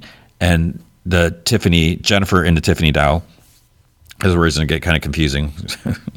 so Jennifer in the Tiffany Dow, she's like, what more can I do for you? She's like, for years, I've been making you money. I've been playing online poker for you. I've been voicing Bonnie on Family Guy. I pay the bills. I answer all my own fan mail. And for what? She's like, a little bit of chocolate. And, you know, she's like, that's all, you know, all I get. So then uh, Tiffany and Jennifer, she's like, she's like, well, I, I need some answers about you to convince your sister that I'm really Jennifer Tilly. So Devin finally, he's I guess he's done. With, I don't know if he got excused or he just was able to leave whenever he wants. But he he goes back to that room where they're like hanging out, like on, on the other floor. They tell him that Trevor's missing, and he's like, he's what? Nadine says that he either crossed over to Narnia or someone took him. And she's like, and I don't think Narnia is real. And he, Devin just like rolls his eyes. So Devin mentions the good Chucky was texting someone named the Colonel, so maybe they're the one who took Trevor. Then Devin pulls out the the phone and is like, you know, maybe they should do the good thing. So the battery's dead, so they have to charge it. The good Chucky says, he's like, I sure hope you find Trevor. It's like, who would do that? Devin's like, you would. And he's like, you know, you killed my mother and Lexi's dad. And Jake's like, that was another Chucky. He's like, he would never do something like that. And Devin just stares at him. And a good Chucky's like, I, I, I have to go. And he runs out. He's sad. And Jake goes after him. So this time he's in a bathroom now. So good Chucky's staring at himself in the mirror. And Jake, you know, comes in. He's like, "Did I really do all those things?" And Jake's like, "like no, it was like that. That was a different you." He's like, "You know, there's there's a lot of you." Chucky's like, "Where did they all come from?" And Jake's like, "I don't really know." It's like there's this guy named Charles. You know, he actually used to live here a long time ago as a kid. Then he split his soul up, and good Chucky's like, "If you know, if I came from someone bad, that means I'm bad too." And that means I, I could hurt you. It's like, I shouldn't be around anyone. And Jake's like, it's like no, it's like, I, I want you here. Devin and Lexi are staring at the the Chucky charging phone, and they, they're talking about Chucky and Jake. And Lexi says that every time she looks at Chucky, she just sees Junior's face. And Devin says that you know Jake seems to have like lost touch or whatever, and, you know just going on. And then the phone like starts like it's finally got enough battery so they can like use it. They start looking at the pictures. There's lots of selfies and, and stuff like that. But in some of them, like in the background, there's kind of like blasted or severed doll parts behind him. And Devin thinks he's like, you know, it was like maybe they're like breadcrumbs, you know, like Hansel and Gretel, whatever. He's leaving a trail for himself to find his way back home. He's like, he's like so you maybe, you know, if we, if we can find that trail, it'll lead us to more dolls or to the Colonel. And Lexi's like, well, should we tell Jake? Jake is with Good Chucky and Nadine. They're in a chapel now they're going. So they decided they're going to baptize Good Chucky. This way, you know, he, he he'll be good and not bad. Nadine's like, well, you know, we'll need godparents. And Chucky's like, you, you can be my godfather. And then he, Jake's like, okay. Then he asks Nadine, he's like, you want to be his godmother? I'd love to, because she thinks he's so cute, because he's so sweet, whatever. Then Jake leans him over to the holy water in the name of the Father, the Son, the Holy Spirit, what all this stuff like that. Then he's like, that's it, you're clean. He's like, you're good now. And he's like, wow, it was so easy. And Lexi and Devin, they're like outside the chapel and they're looking at him. They're like, oh? Uh, uh, they're like just like disgusted. And Devin's like, we're on our own. And then they just like turn around and walk down the hall. Then we see Sister Ruth. She's like doing paperwork or grading papers or something like that. The garbage can where she threw the Chucky body is like rocking a little bit. You know, she like looks up, but you know, it, it like stops. And then there's like a thud and then a bloody hand reaches up and the can tips over. Muscle Chucky crawls out. I am risen. And she like she's like shocked. She falls to her knees. She's like, How can I serve thee, Lord? So she actually thinks that it's you know something religious or whatever. So uh, Tiffany in uh, the Jennifer Tilly body, she comes down in a new outfit. She's like, ta-da! So she starts talking about their childhood and, and saying all this stuff like that, and you need money for an orphanage and this. And then Meg's like, that's the plot of Blues Brothers. And she's like, wait, are you? No, it's not. And she, Meg's like, yeah, it is. And then Jennifer's like, that bitch. So she's like, I have to have to go. She, leaves again, but Glenn and, and Meg follow her. So Tiffany and Jennifer's body goes in their room. You tricked me, you little troll. And then Glenn walks in with Meg. She's like, Mom? And Jennifer in Tiffany in a, in a doll body. Meg, she's like, Meg, it's me, Jennifer. I'm, I'm in here. And she's reaching out. She's like, please, please help me. I'm trapped. So Tiffany in Jennifer Tilly's body pulls out a blade. And then Jennifer in the Tiffany body, she's like, look out. Then Tiffany starts slashing over and over and over and over again like that. And Glenn is just like watching, like shocked. And then Meg falls, big pool of blood around her body. And Glenn's like, Who are you? And she's like, My name is Tiffany Valentine, and I'm your GD mother. So Lexi and Devin are walking through the woods. They're finding lots of doll parts all over the place. Then uh, Jennifer is, is yelling. Tiffany tells Glenn, She's like, Mommy's here. And then Jennifer is yelling over and over again. She's like, I hate you. I hate you. So Glenn's like, You lied to us our whole lives. And she's like, It's complicated. She's like, I just, you know, I, I want to give you you two everything. And she's like, Tiffany Valentine was a loser. So I wanted to be a you know beautiful movie star, and for you to be proud of me. She's like, I was you know never really good at being Jennifer Tilly. She's like, and I wasn't a, good mom either. She's like, I was trying to be you know somebody that I wasn't. And she's like, I did the same with the same thing to you kids. And Glenn's like, What do you mean? and she's like, I have one last birthday present. And she brings out this like long wooden box. So Glenn opens it. It's the Glenn doll in there from from the movie. And you know, Glenn takes it out. Gasp! It's me. And what about Glenda? And Tiffany and Jennifer's body's like, it's for them too. So Glenn's like, I need to show this to them. Tiffany is like, then let's go get them. So then they burn the house down. And at first I was like, wait, did they get Jennifer Tilly and the Tiffany body? But they did. So she's tied up in the back seat next to the, the Glenn doll. The Glenn doll is just inert, just like, you know, just a regular doll. But Jennifer is in the Tiffany's doll. Uh, Tiffany and Jennifer's body is driving. She's wearing like sunglasses, even though it's night. And then Glenn is in a passenger seat out in the woods, they find this like there's a section with a lot of like Chucky heads on sticks and, and whatever, just like parts around. Devin's like, "What the fudge happened here?" And Lexi says, "Well, a, a good Chucky is a win, right?" There's a cabin nearby, so you know they're like, "Oh, somebody must be inside." They look in the window, and there's like there's like a couple bodies on the ground. I think it's like the the priest that when Nadine was confessing, whatever, and there's like some other. So Andy is lying on a on a cot, I think he's gagged. And then then who walks in? Dr. Mixter walks in. And she's like, Charlie. And then there's this another doll with no hair.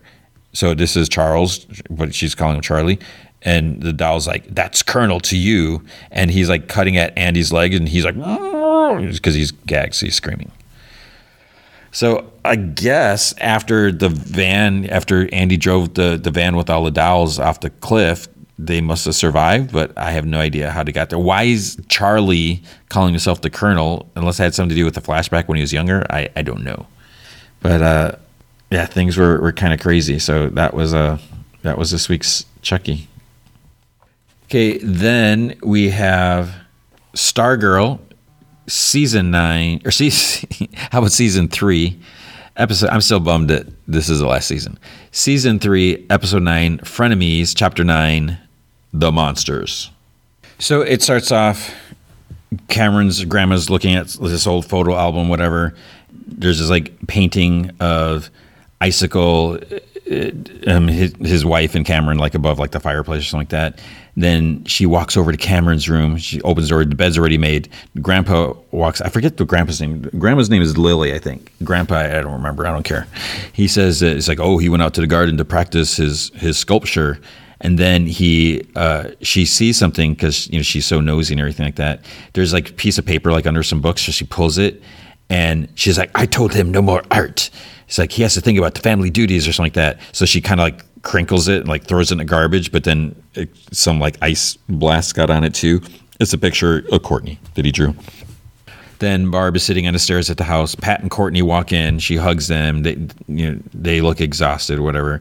Courtney's like, "Oh, you know, we got some some sleep on the bus," and she's like, "Where's?" And Barb's like, "She's in your room." Talking about Yolanda.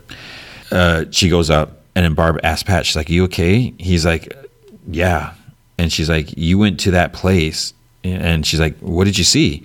He doesn't say anything, and then she just like hugs him. So Yolanda's like sitting in the, like the the window, like Courtney's like in a little what you might call it thing, and she's looking out, and Courtney walks in, and she stands up, Yolanda, Court, and then they walk across the room and hug. I'm sorry, me too. it was a little cheesy, but it was, it was that's fine. Then in the kitchen, Pat's like, I have to go down to garage, and Barb's like, you have to rest, and he's like, it's like, nah, you know, it's like we got the cameras down, but we you know still don't know who's behind it. I have to help Sylvester out, and she's like, you know, with what you've been through, she's like, you know, please talk to me. So then he's like, well, I, I saw my dad. You know, he was a it was the same twisted stuff he said to me when I was a kid. Uh, he's like, but that place just you know makes me it made me feel like I was following my father's footsteps, like making me feel like you know making I'm making Mike think he's he's not good enough. And she's like, it's like, no, it's like, don't think that. And she's like, you know, Mike is bright and smart and he's kind and he, he knows that you love him. Pat says, he's like, I never really talked about Mike's mom, have I? She's like, no. He's like, I didn't even know about Mike until after we split up. And then when I found out, you know, I never been you know so happy. It's like nothing could stop me from being in his life. We shared custody for a couple years. Then one day there's a policeman at my door with Mike. He had been in a shelter overnight alone, and Maggie had just left him there. And you know she didn't even turn up until after she'd been arrested for possession. So I got sole custody, and she didn't even put up a fight. She just walked away from Mike. And you know he would ask if he could see her and if he could talk to her, and I tell him no. And after a while, he just stopped asking. And I thought that I was protecting my treating, you know, er, like treat, treating her like she didn't exist. He's like, now I don't know. And Barbara's like, well, when Courtney's father came to Blue Valley, she blamed herself for all the hurt it caused her, but she thinks that Courtney did get some closure from it and it made her stronger and made them stronger. So she's like, sometimes letting their kids face the pain is the only way that they can learn to deal with it. So, you know, maybe Mike needs to see his mom again. Pat's like, I don't know. So Yolanda and, Courtney are talking about Yolanda's parents, and Yolanda's like, you know, she's like, well, I, I couldn't tell them what I was doing at night because, you know, Courtney's like, I can't believe they kicked you out or whatever. And, you know, Yolanda's like, you know, they would never understand. And Courtney's like, well, you don't know that. Yolanda's like, I know I can't trust them. She's like, they tell everyone. And, you know, it, it's about everything just to, to, try to control me. And it's, it's not just my secret. You know, it's, it's Courtney's and, and Pat's and Rick's. And, and Courtney's like, well, I need to apologize to Beth and Rick too, but there's something else I need from you. I, I need your support. Then we see Jakeem and Mike. They're at the diner. Mike says that you know they should quit their paper route so they can like try to do this hero stuff. Jakeem's like, my dad would kill me, and Mike says that you know finding the killer is more important. You know, and it earned them mega hero points. Jakeem says that they'll find him, but you know he's also concerned about Cindy, and Mike's kind of surprised. Jakeem says that you know she stood up for us, but we didn't stand up for her, and she's out there alone, turning into a crocodile. So then this guy with a cane walks to Cameron's. It, it's Paul, the art teacher grandparents answer. He's like, "You may not remember me, whatever." And he's like, "I'm I'm Cameron's art teacher." He's like, "May I come in?" They go to the study. They're always going into study, so everyone always goes there. So he wants to talk to them about Cameron. They're like, "I don't know if you know this, but he quit art." And she's like, "Yes, he has other things that he's interested in now." Paul's like, "Why?" You know, he's so passionate about it, and he says that he. he I was like, "I know he lost his father. You know nothing." And then Paul says that he sees Cameron giving up on something he loved. He's like, I can't just watch him throw it away. She starts talking to her husband, the gr- grandpa, in their language, whatever. It's none of his business, blah, blah, blah, all this like that. And then she like shoots an icicle in his chest. And she's like, it doesn't matter what the man says now. He's dead. And the grandpa's like, uh, she's like, what are you doing? At the garage, Pat's sitting at the computer. He searches Maggie and Reno, uh, her, last name and her whatever her address and phone number come up. Then Crusher walks in and he wants to see how he's doing. And he's like, you know, where's Sylvester? Pat says that Beth, that Beth tracked a, a feed to a mine in Utah, so he went to check it out. Then right at that moment, he calls on a radio. He says like a dead end signal. You know, they're like bouncing all over the place, so they're just gonna have to try to figure out, you know, the next place if, if that's where it's coming from. So he's on his way back, and then Crusher's like, "Well, who are you looking for?" And Pat's like Mike's mom. He's like, I, I need to figure out if she's in any shape to talk to him. And you know, he's like, it's kind of a long story. Then Crusher's like, well, then then let's hear it. Pat's like, uh, you know, no offense or anything, you know, blah blah. So you know, then Crusher's like, you know, you ought to know by now. You can trust me, so let's hear it.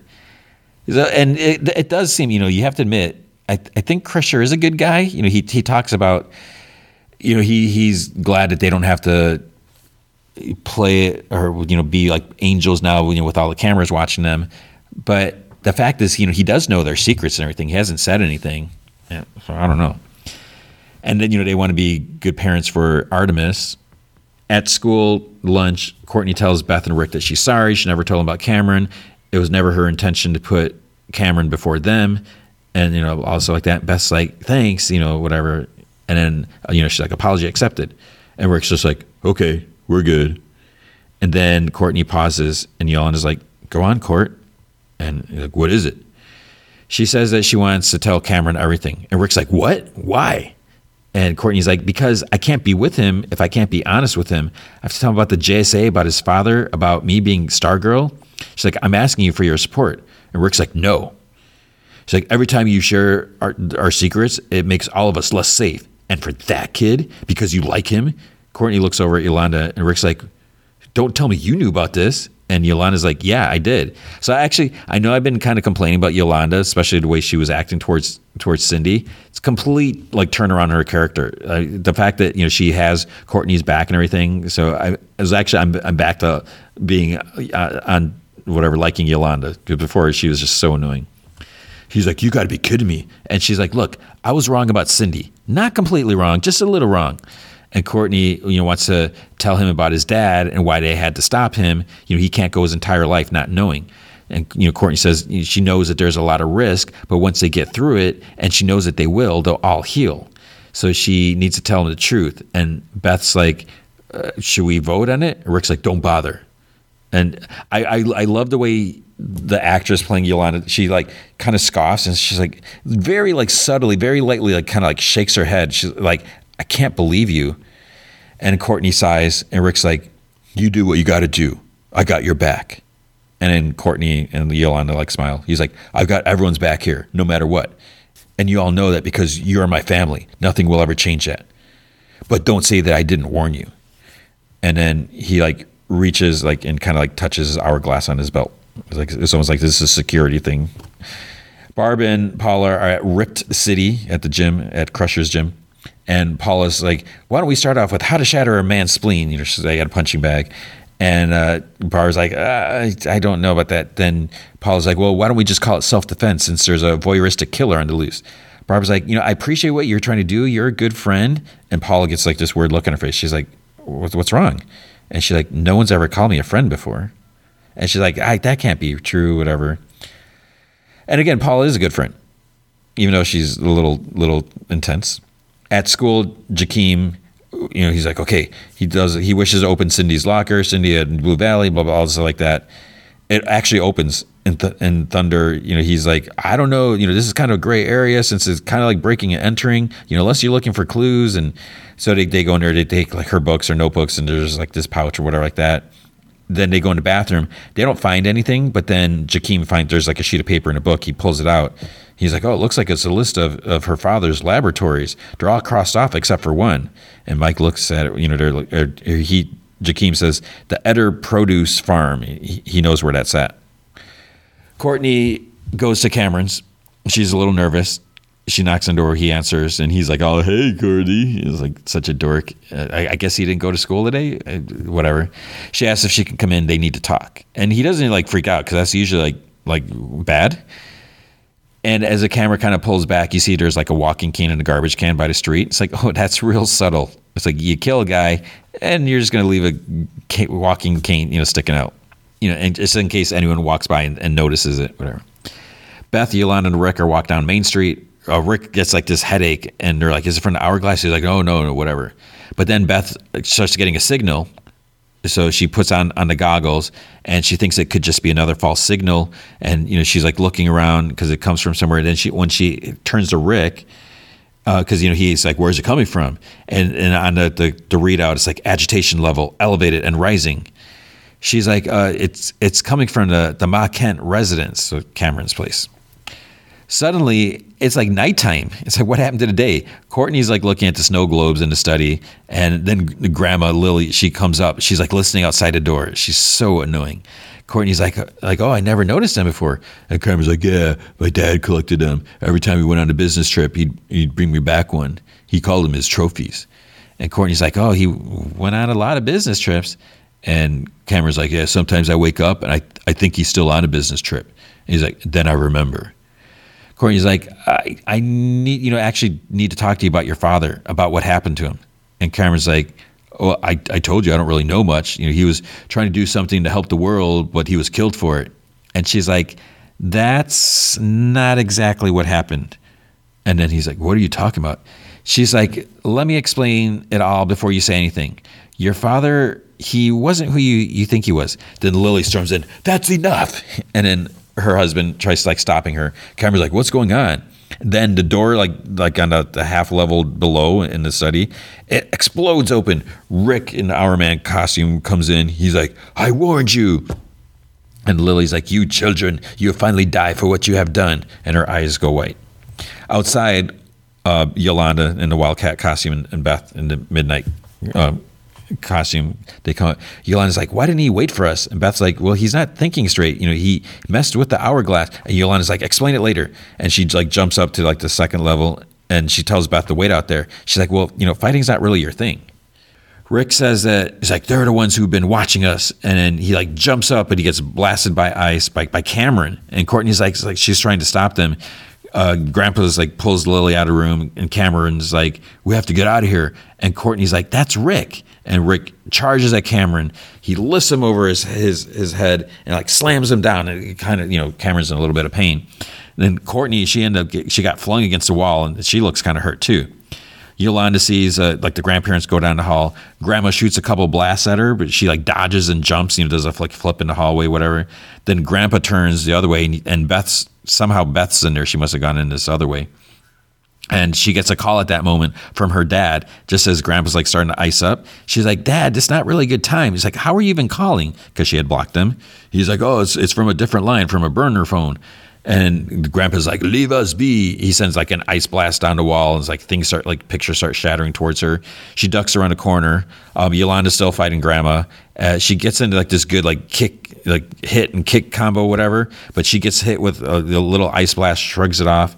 Then Grandpa is, is going after Beth. Dad's still talking to her. He's like, "We talked to Doctor Mick, McNider, and he says that you have to activate combat mode." And she's like, "Combat mode." combat mode activated. So the goggles turn from green to red. So and they mentioned it, or the dad, her dad mentioned the combat mode is still untested, and says that on the on the display. You also see there's a stealth mode untested, and then there's like a, a image of like the whoever's wearing you know, the goggles to like cape shield or whatever, and then it's like select fighting style. So she there's like karate, krav maga, and stuff like that, and it's like duck, roll, headshot incoming. You know, so it's like telling her like what's coming up and everything. Rick and Cameron are still fighting. Rick like flips the desk, whatever, it almost smashes Courtney. She like rolls away just in time, and she's like, "Stop!" And then he grabs Cameron. It almost looked like he broke his arm, but I think he just like twisted it or did something, whatever.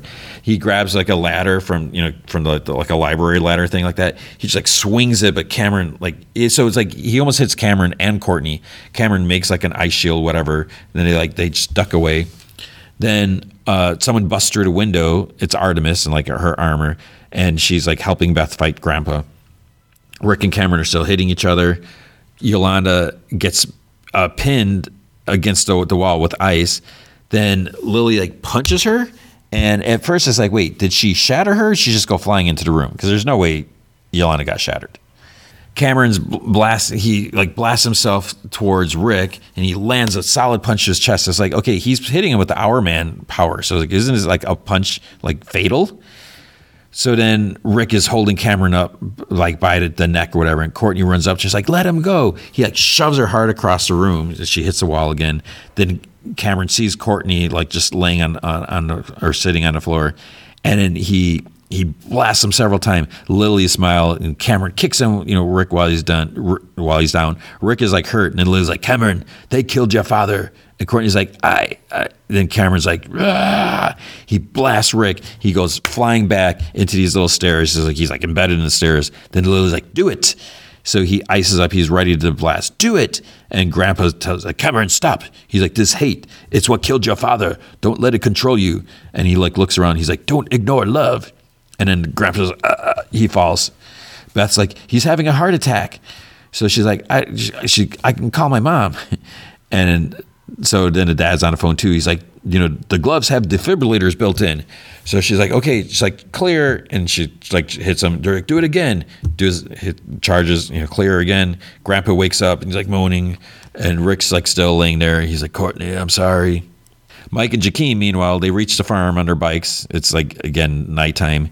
They walk up to this farmhouse. They don't see anyone inside. They look in there. But on the floor, there's like a dead body in a pool of blood. Then they're like, oh, let's go check around the back. So they go to the barn.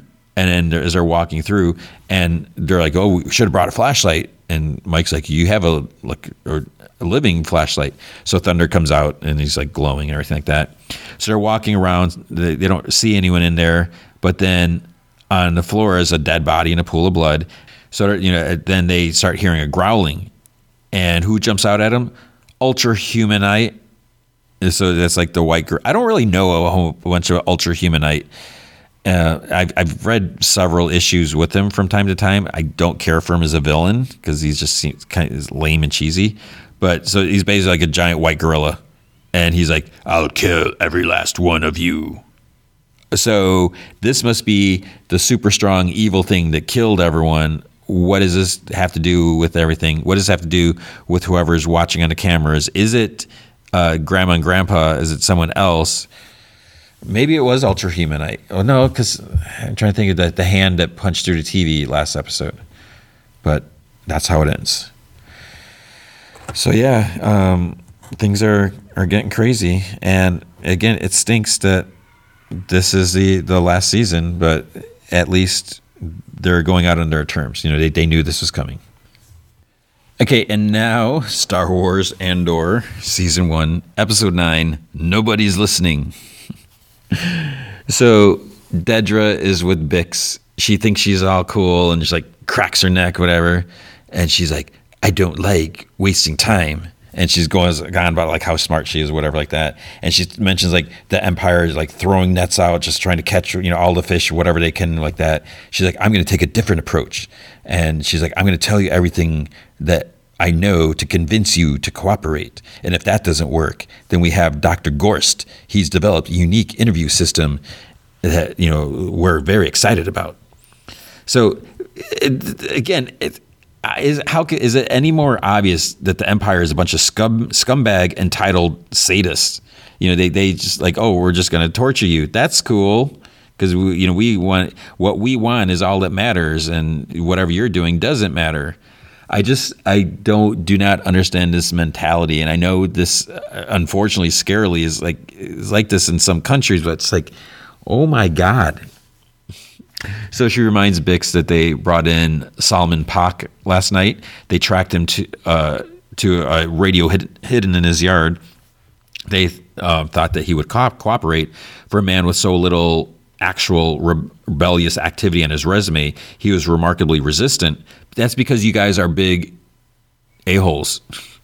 So she's like, that just makes us think that there's more to be learned. So that leads to a longer session. Suddenly it's morning and there we are, wasting time. It was a poor decision on his part. So she said they, they learned everything they wanted to learn, and it hardly seems worth the price that he paid. So Paak attended a separatist meeting two years ago in Jandora, where he met a woman who said that if he was serious about politics, you know, he might want to act as a liaison for Ferrex when he returned home. So he was sent the fractal radio unit that Bix that she used yesterday afternoon. This unknown woman seemed more interested in acquiring stolen imperial equipment than politics. So she asked Bix if she knew Solomon Paak was paid to keep the radio alive. And did you know that you were the only one to use it? Were you aware that the buyer, your contact, met Paak only once before being turned over to her? So Bix is, is she's like, You are in my net, but are you a fish or a thief? So she see, says it seems a shame to end up like on a chopping block if she's only motivated by money. She doesn't have any recorded history of political troublemaking, and she's a business owner. So Dedra would prefer a conversation than putting the doctor back to work. She's like, it's entirely up to you. And Bix's like, you're ISB, aren't you? Worst of the worst. And Dedra's like, you're going to tell me absolutely everything you know about the buyer. And Bix's like, you seem to enjoy this. And Dedra just continues, You're going to tell me all about Cassian Andor and their relationship. Bix's like, They don't have a relationship. Dedra says, You will be giving me a full, detailed accounting of every piece of stolen Imperial equipment you've passed along, where it came from, who was bribed along the way, and where it's gone. Bix's like, I don't know the buyer. And she's like, Really? Really? Well, Salman Paak says that you've had at least six meetings that he's aware of. He says that you sit up at that radio for hours at a time. And Bix says that she signals. Sometimes he answers, he comes, he buys, he leaves. Dedra says that, you know, six face to face meetings.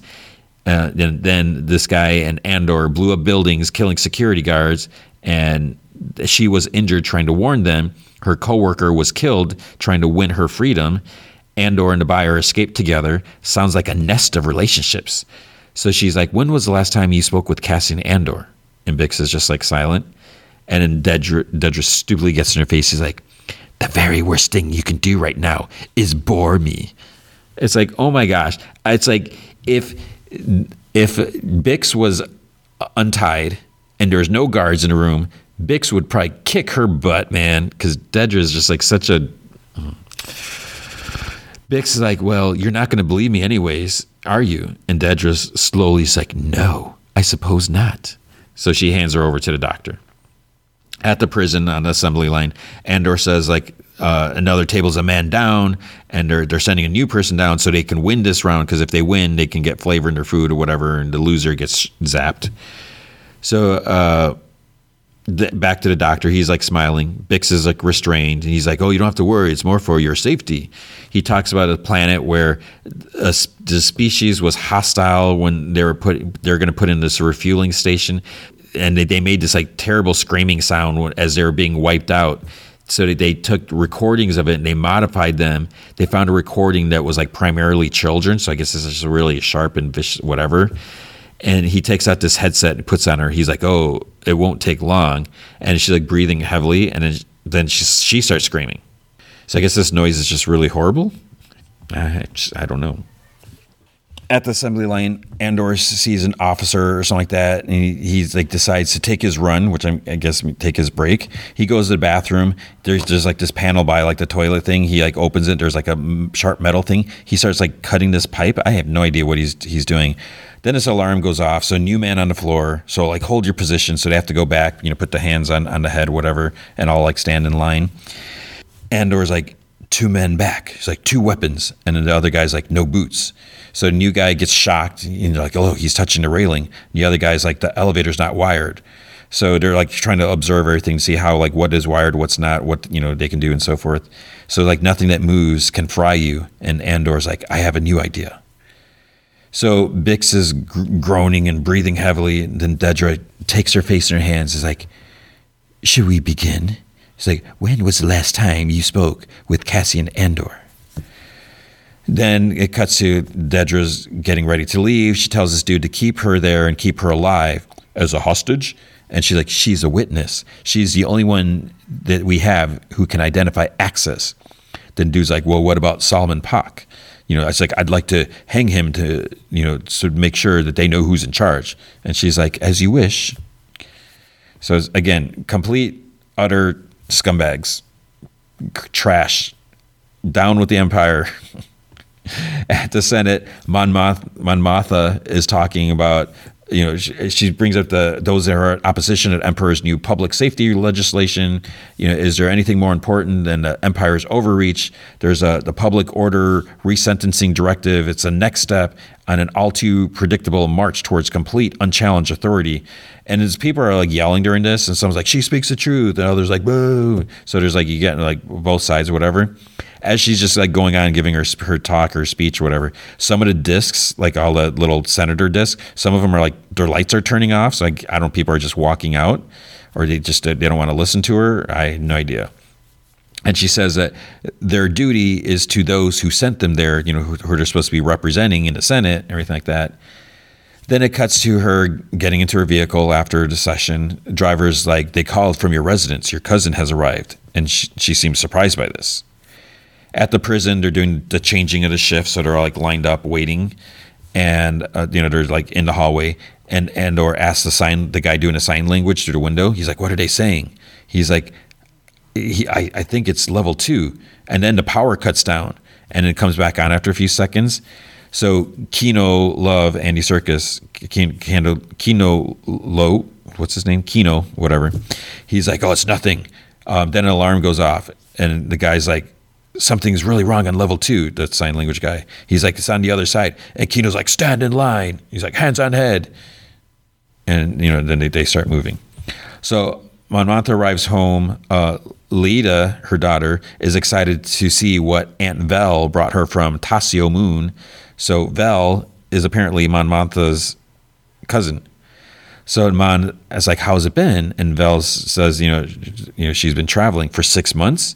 She's like, "Well, there's a lot to see." And then quietly, she's like, "The empire doesn't rest, Mon, and you know, rebellion comes first. Mon's like, and Mon asks, "What does he have you doing?" And she's like, who? She's like, you're the one to worry about, you know, trapped here in a box or something like that. So you know, Mon Mothma is basically like, like she's she's worried that her cousin is doing dangerous things, which she is, but whatever. At the prison, it's chow time. You know, they're in their little cells eating their thing. Andor asks Kino if he ever thinks about escaping, and he's like, "You know, I won't answer that." He's like, "Oh, I'll take that as a no." he's like, "How many guards?" And Kino's like, "If you want to get out of here alive, turn that part of your mind off." Then Andor's like, "How many shifts do you have left?" And Kino's like, "217." So then Andor asks him to tell him what he knows before he goes. And Kino's like, he says, and he's like, You've been warned. And Andor's like, You think they're listening? He's like, You think they care what we say? Andor says that he knows that they don't need to care. All they need to do is turn this floor on, you know, twice a day, keep their numbers rolling. He's like, why bother listening to us? He's like, we're nothing to them. He's like, Melch is right. Melch is one of the other guy. He's like, we're cheaper than droids and easier to replace. Kino decides to lay down, like in his cot with his back to Andor. And Andor just repeats, he's like, nobody's listening. He's like, how many guards on each level? Then Kino turns his lights off. Nobody's listening. Nobody's listening. Name of the episode. Partagaz, uh, he's they're doing a little little meeting thing. He asks Dedra about Dr. Gorst, and he's like, "Oh, you're using you brought Dr. Gorst," and she's like, "Yes." He's like, "The interrogation was thorough." He's like, "We have no reason to believe anything was withheld you know, but there's no ID on access. She says it's disappointing, but it does suggest that that there's something to what, what he's doing. Uh, he runs a very disciplined operation and one that's large enough not to be reliant on any one network or supplier. Bix gave a list of every piece of gear that came through Ferrix. She thinks that they've already got a match to a targeting unit recovered from a safe house operated by a rebel cell associated with Maya Pei. I don't know what that is or who that is. She wants to highlight Andor's involvement because he returned to Ferrix three nights ago after Aldhani with money in his pocket. So this other asks, he's like, well, that could be sale of the Starpath unit. And Agar's like, well, it can't be. It's like they left it behind, right? Partagaz's like, you're trying to connect Aldhani? He's like, that's a bit of a stretch. And another's, um, I think it was uh, Dedra's assistant, like, he was clean shaven. It's like, oh my gosh, he shaved. That must mean he was on Aldhani. He's like, the rebels at Aldhani were clean shaven. A couple soldiers said that they was uh, some similarity at you know with, with at the garrison, and Partagaz is like, well, that that is worth running down. A connection to Aldhani would certainly amplify interest. And someone asked Dedra about her not questioning the mother, and she says that she decided to wait. Better to leave her in place and stand back. She's too old and frail for anything serious, and she could be their bait. So that's why Andor came back. So they're on her, they're watching her full time. At the prison, shift change. Uh, someone asks if they've heard anything about Unit Unit uh, two five, and they don't know anything. Someone says that they were fried out. And others like they were killed. They're all gone. You know, both shifts, hundred men. And Kino's like, "Who said this?" And the guy's like a maintenance tech. They had to send a team down. Another says that they told Zinska, and Andor's like, why? They're like, ask him. So Zinska tells Kino that they heard that they were um, giving trouble, and in a voice like, on program, feet down. Just the one older guy who's supposed to be leaving soon, whatever. He's you know he he's like, what did he say? And others like, they set them all free. And Kino starts like punching a guy in the gut. He's like, Andor yells at Kino, he's like, get on program. He's like, we have to be careful. He's like, the less they think we know, the better. So then Kino puts his, his hands on his head. He tells him to tighten up. He's like, it's a rumor. He's like, maybe true, maybe not. He's like, we've heard nothing. Just another day, another shift. Keep your mouth shut. Head down. And softly, he's like, until we know what's going on. Karn is eating. He's eating that cereal stuff or whatever. His mom talks to him about being up early, and he says that he's been um, he's been searching my room again. And she's like, ah, I've been cleaning. You know, she's like, I like a tidy house. He's like, You've been in my private box. I have ways of knowing. She says that she's like, I find you a job. I pressed your uniform, prepare two meals a day. I you know move mountains to scrape you off the floor to put you back on your feet. And what do you what do I reap? And she's like, What's the return on my investment? And he's like, We're talking about you. We were talking about you snooping on me. She calls him a shadow of a son, a tenant, a stranger. And she talks about him being away and neglected. Then he picks up his bowl and he starts like loudly slurping as, as, you know she's talking to him. And he puts down the, the bowl. He's like, "I've been promoted," And she's silent and she smiles. She's like, I knew they'd recognize your promise. Uncle Harlow will be pleased. At the assembly line, the old guy, he seems like he's going to mess up. I kept waiting for him, like, to, because, you know, at some point, like, uh, you clear your hands and you move into big part. I was like, is he going to get his hand smashed or sh- chopped off or something, whatever? at Mons, they're having dinner. Her husband is asking questions about asking Vel questions. He's like, "Oh, you're here for one night only." He's like, ah, "Oh, that's a shame. Are you no husband yet?" He, and then he's like, "Oh, do you remember Tay Kolma?" And she's like, "I do." And the daughter's like, "Mother's old boyfriend." And Mons like, "What?" And then she's like, "You told her that?" And the dad's like, emphasis on old. And Mons like, "We were in grade school together." You know, so she's like, "There's nothing like that." Later, Vel asks her about Tay and Mon's like, money. Mon asks her, she's like, and she tells her, she's like, can you be a spoiled rich girl for a while? Remind people that's who you are, because so people don't get suspicious and wonder what like what she's doing all the time. Vel says that she's she'll try. They've chosen a side, so you know they're making something out of their lives. We see Bix. She's still like like breathing raggedly, and she's just like wiped out from from the torture session. Karn is uh, waiting around in this like lobby area. All these people are walking around where, where like the, the where Partagaz holds the meetings, whatever. The ISB holds hold a meeting. Dedra walks up and she's like surprised to see him there. And he's like, I wanted to thank you for for the promotion. She's like, I had nothing to do with it. He's like, Well, my boss seems to think that you did. She's like, I simply gave you a clean bill of health. So she's like, Have you been waiting out here? And he's like, Yes. He's like, You're not easy to reach. And I wanted to thank you and to um, follow on with the conversation that we had last month. She's like, That wasn't a conversation. You were brought in for questioning. And she's like, Are you stalking me? Which it just it seemed kind of funny.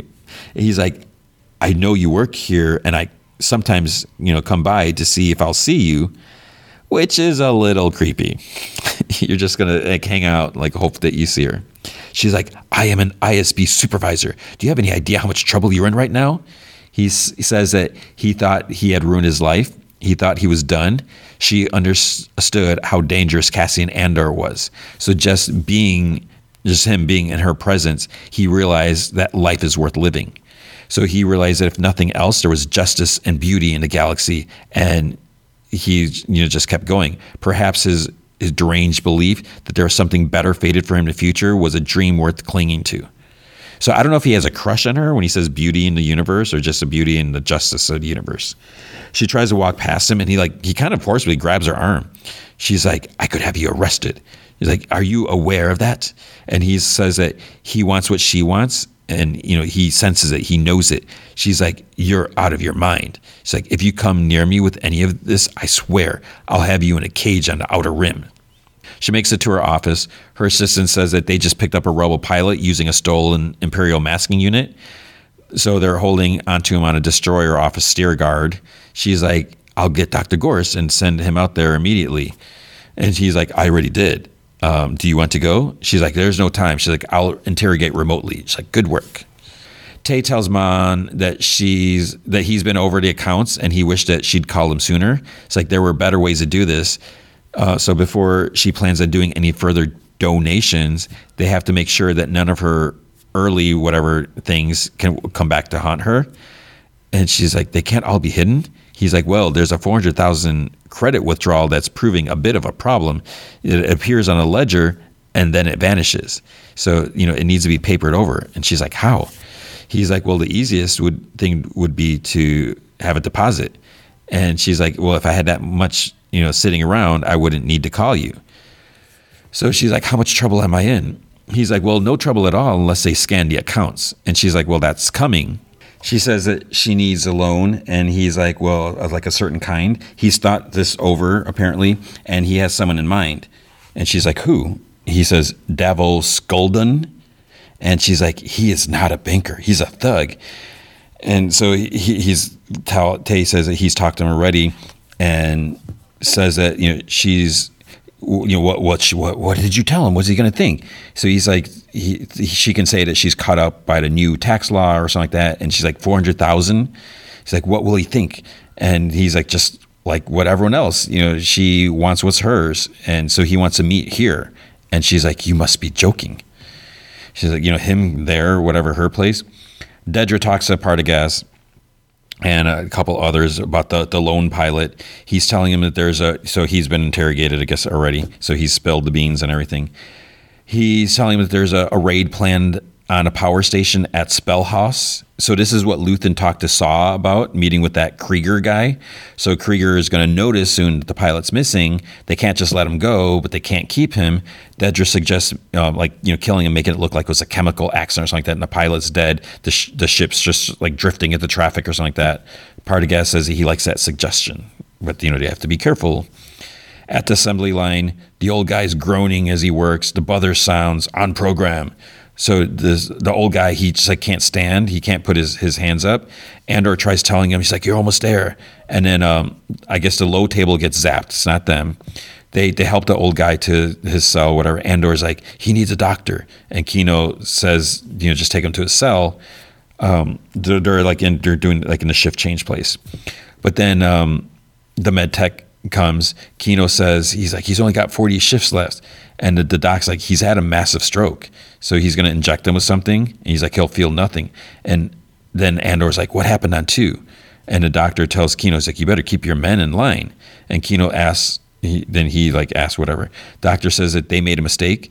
A man released on four ended up on two the next day, and word got out on the floor, and then they all killed them all. So basically, they let a guy go, but then they brought him back. So they're not setting people free; they're just moving them to different floors. But I guess it was too close or something like that. So Kino's confused. He's like, if he was released, and there was like, no one's getting out, are they? And then he's like, not now, not after this. At least your friend is free. So basically, because the old guy had a a stroke, there's no way he was going to survive. So he just basically like euthanized him. So then the guard's like, "Do you need those two? Do they need to be there?" He's like, "You know, get them going, whatever." So Andor and and uh, Kino start walking, and Andor's like, "How many guards in each level?" And he keeps asking him that, and he refuses to answer. Then he's like, "Never more than 12. So Kino's on board with trying to break out because he knows that it doesn't matter. He's never going to get out. So they have to do this.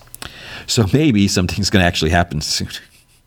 This show is just so bizarre, but man, it's really making me not like the Empire, even though they're not really doing that much, but it's just, they're just horrible.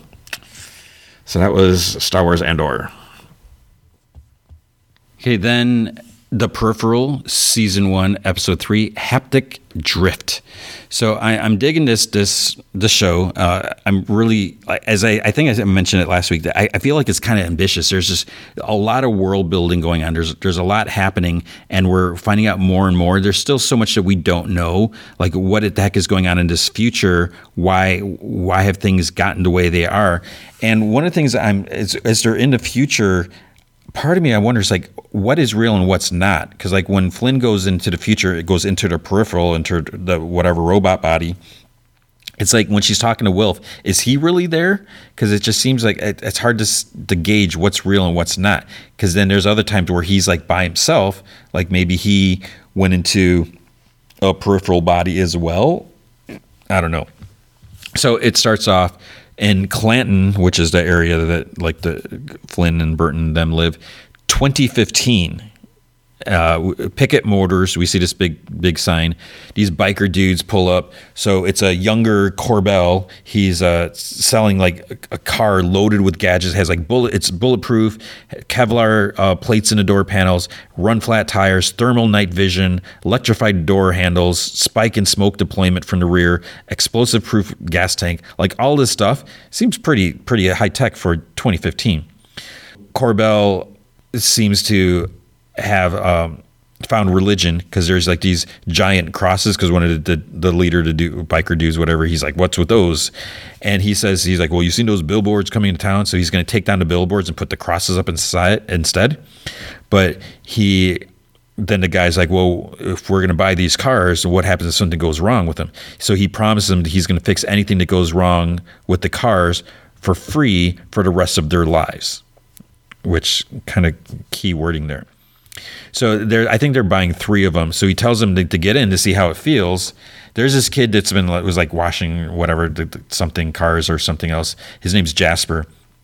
Um, so they're, they're in the, the SUVs, and he's like, "What are they saying?" So Corbell says he's like, well, I imagine they're discovering the cars aren't starting and the doors won't open either, which is unfortunate since it's a hot day. Like 140 degrees and it takes about an hour. Um, they're like yelling at him, like, open the door, what's going on? One guy like starts shooting, and Corbell says that he must have doubted what he said about the glass being bulletproof. So he tells Jasper to spray some water on them to remind them how thirsty they're going to get. And the guys inside are freaking out. They're like, I'm going to kill you, all this stuff like that. Corbell's like, when you're done, he's like, lay out the crosses on the pavement. So uh, we find Corbell is uh, is Jasper's uncle, he, and Corbell Pickett, he says that he'll be back. He just has to fetch a hammer. And then uh, the bucket that he was carrying was like full of these big nails. So it's like, what's he going to do with the crosses and the nails, huh? In the present, Corbell is swimming, and I think he's swimming naked, which is like, come on, man. His young wife, Mary, comes up and she says that he, they have some choices about the deposit. So he got, I think it was 250,000 like wired to his account. She's like, first, you can refuse it, let the Fishers live out their lives, stop visiting old Havana. Um, she's like, Rick's riskiest option is to take the money, kill the Fishers, and if some sort of if it's some sort of homeland security setup, then Corbell can spend the rest of his days in the Red Onion Supermax feeling like an idiot. Or they could take the money and do nothing. The problem is maybe it isn't a sting and they cross someone with resources at their disposal along with an inclination to solve disagreements in a rather vigorous manner. He's like, I'm not liking any of these. He's like, Can't you do better? She's like, Jasper, you know, his wife, you know, Billy Ann is best friends with Flynn Fisher. And he asks if she, he's like, You really want to put something like this on the half wit nephew? She says, You know, uh, let the money sit, get Jasper to poke around, find out if anything unusual is happening with the Fishers, then revisit the matter. Just tell the guy in Old Havana that he's busy prepping. So Flynn finds her mama sitting in bed reading newspaper. Later, she fills in Billy Ann about her trip to the future and the bodies in her backyard. Billy Ann, see, this is a, a mistake, uh, Flynn. Billy Ann says that if they can tell her about her mother, couldn't they tell her about herself? And Flynn says she's tried asking, but they stonewalled her. Like they won't tell her like what what is Flynn's future. She figures she should stop asking because you know it must be hard news for them not wanting to tell her. And but then she's like, you know, what she does know is there's a lot less people in 70 years. There's like a whole lot less. So again, is she really there? You know, I guess she is. I don't know she uh, goes to work and finds Burton and, and some of the others assembling like assault rifles at the this 3D print shop place. And she's like, "You can't do that in here." And he's like, "We can because we they bought it." Uh, he's like, "Or Milagros Cold Iron did." He said he put uh, May- Macon and Edward in charge, and she's like, "I need to talk to you." So he says that you know she needs to be in the headset, and she's like, "Outside now." So outside, she's like, You made them my bosses? He's like, They're not your bosses. He's like, They can't be your bosses if you own the place, nitwit. And, and, and he's like, And you don't have time to work here, anyways. It's like, They need you in London. She asks, Why are you acting like you're in charge all of a sudden? He's like, There's a lot of moving parts, and you seem like you need to rest. She says that they need to be a team now. Otherwise, none of this poop's going to work. And he's like, I agree then he has to like he notices her hand, her clenched hand, like we saw it last episode. He's like, "What's up your hand?" And she's like, "Nothing. It's, it's just stiff." So then Connor pulls up and Burton tells her to put her bike in the back of his like Jeep or truck, whatever. And she's like, You bought it? He's like, It's a rental. So Connor says that he woke up, he says it's Burton. He said he woke up from a drunken stupor and guess what he found? There's a note that Burton left. And then Connor tries. He's like trying to unattach his his uh his chair thing from his his motorized bike or whatever. It's like stuck. And Burton's like, "Do you need a hand?" And he's like, "Oh, she's like, I'm so because so Connor just only has one hand. He has he lost both his legs and an arm. Then he apologizes. Then they start kind of joking because he's going to go inside, and he's like, you know, be sure to put your your best foot forward. And, and he's like, you're such a you know whatever. The Burton wants to talk contingencies. He's like, what people need to know and when they need to know it. Uh, he says he told Reese and them that she was playing a sim and she saw something she wasn't supposed to, and now someone wants her dead for it. Then he asks, you know, where does Mama think those drugs came from? Flynn's like, she hasn't asked yet. he's like, well, I'd tell her the truth if if I could make it sound half convincing. And Flynn's hand is like really clenched, and he's like, you want to share what's going on there? She says that she keeps losing control of it. And, you know, she says it starts squeezing without her meaning it to. And he's like, is from the headset? She's like, maybe. Then she's like, I told Billy Ann this morning. Told her what? And she's like, everything. And he's like, why the fudge you do that? And she just doesn't say anything. He's like, answer me. And she's like, gosh dang it. She doesn't say gosh dang it. She's like, don't take that tone with me. I'm not a child. And he's like, then maybe you should stop acting like one. okay, uh, it's in my attempt. I can't help it just with their southern accents. I just find it like, it's kind of like charming. I don't know, there's something about it. And then she's like, pull the car over. He's like, I'm not going to pull it over. And she's going off on him. You told all your friends around that fire and you had, you have your own little posse and me. It's like, Billy Ann is the only friend I got. He's like, okay. And she's like, well, clearly it's not okay. You, you're definitely brewing on some other poop that you want to say to just to piss me off. So I really love just the way they bicker because you know the brother and sisters is just I, I just love their interaction. It's just that the acting, the way that the scenes play out. He says that she might want to remember that when she tells Billy Ann something, she's also telling Jasper too. She's like, I told her to keep it a flippin' secret. He's like, that's not how it works with married couples. And she's arguing whatever like that. And he's like, who's Jasper's uncle? And then she's silent because uh, he kind of is right. Maybe. In the future, Wilf and Lev go into a room. Lev opens, there's this crate with uh, the Flynn's robo body, you know, whatever thing in there. Wilf's like surprised that it's just in this crate. Lev's like, it's just a thing until her pult arrives. And Wilf's like, you know, Ash just asked if he ever killed a guy. And he's like, why would she ask that? And Lev says that he was uh, simply reassuring her that he's the right person to find Aelita, and he most definitely is. He's like, There's no shame in what you did. Lev asks if he ever told anyone what he did to those neoprims. I have no idea what that means. And Wilf just shakes his head. He's like, Not even to Aelita? And he's like, No. Then Lev says that he'll never be fully himself until he embraces that part of himself. So he's like, lay claim to that power. Then Flynn comes on and and she's like disoriented and then you know because she's standing up now in the the crate she's like please tell me you don't keep me in a box when i'm not here and lev's like no no no of course not flynn uh, fills him in on her uh, kidnapping the Mariel, Mariel woman, stealing her eyeball, getting into that place, Aelita running off while she got killed. Then she's like, mm, you know, maybe start with the party and find out who Mariel is. Wilf's like, Mariel Raphael. She's assistant security ma- manager at the Research Institute, which is also Aelita's place of employment.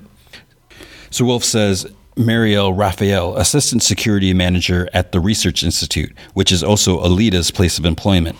They must have used her iris to gain access to the Institute's restricted facility. Lev says that that makes things that are going to you know follow more complex. Ash says more dangerous too. Then Flynn says it sounds like they're afraid of that place, and Lev says you know minimizing their presence with the RI would be in their collective self interest. Then Flynn asks, you know, weren't they stealing from it though, and using Aelita to sneak into her world? And Ash asks, you know, what connection does she have to a man named Corbell Pickett? And Flynn's like, none and she'd like to keep that way. Why? Because Ash says that you know he's a narcotics manager in her region, quite violent. They show her this news report on the 12 bodies found hanging from the crosses on Sitwell Road. So this is from the 2015 at the beginning. Flynn's like, I know who Corbell Flippin Pickett is. So the news report says that they were reportedly members of a Mad Dogs cartel.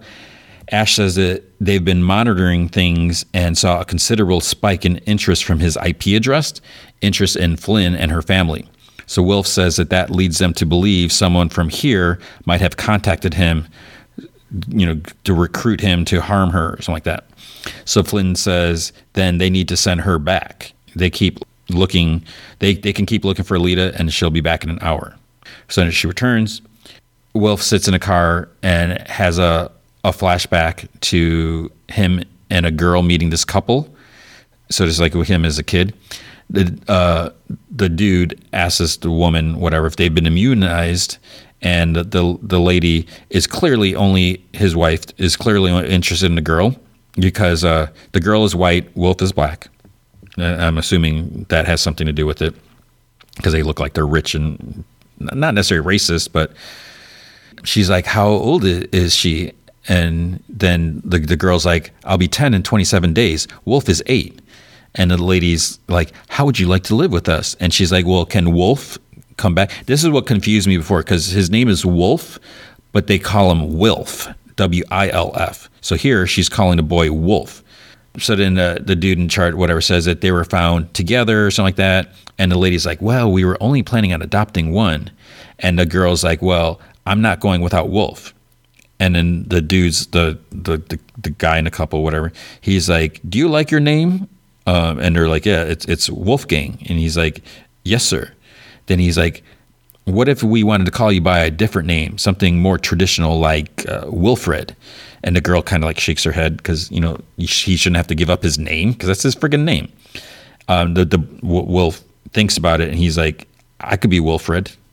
Because I mean, Wolf he goes by Wolf, which is like wolf, so it's one letter.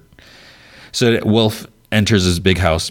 He hears Aelita's voice like singing, but it's this robot with kind of sort of her face, like the face is kind of like, like sections crisscrossed or whatever. So it's like arranging flowers and singing. Then this older lady comes in, Mrs. West, and she says she's surprised to see Wilfred there. And he's like, hello, mum. So it was them, obviously, as their kids. They were adopted by Mrs. West and her husband, whatever. So then he asks, you know, when was the last time she w- was here? They they don't mention Aelita's name just yet, but obviously that's that's who we're talking about. And she's like, it's been years, you know, prior to your father's death.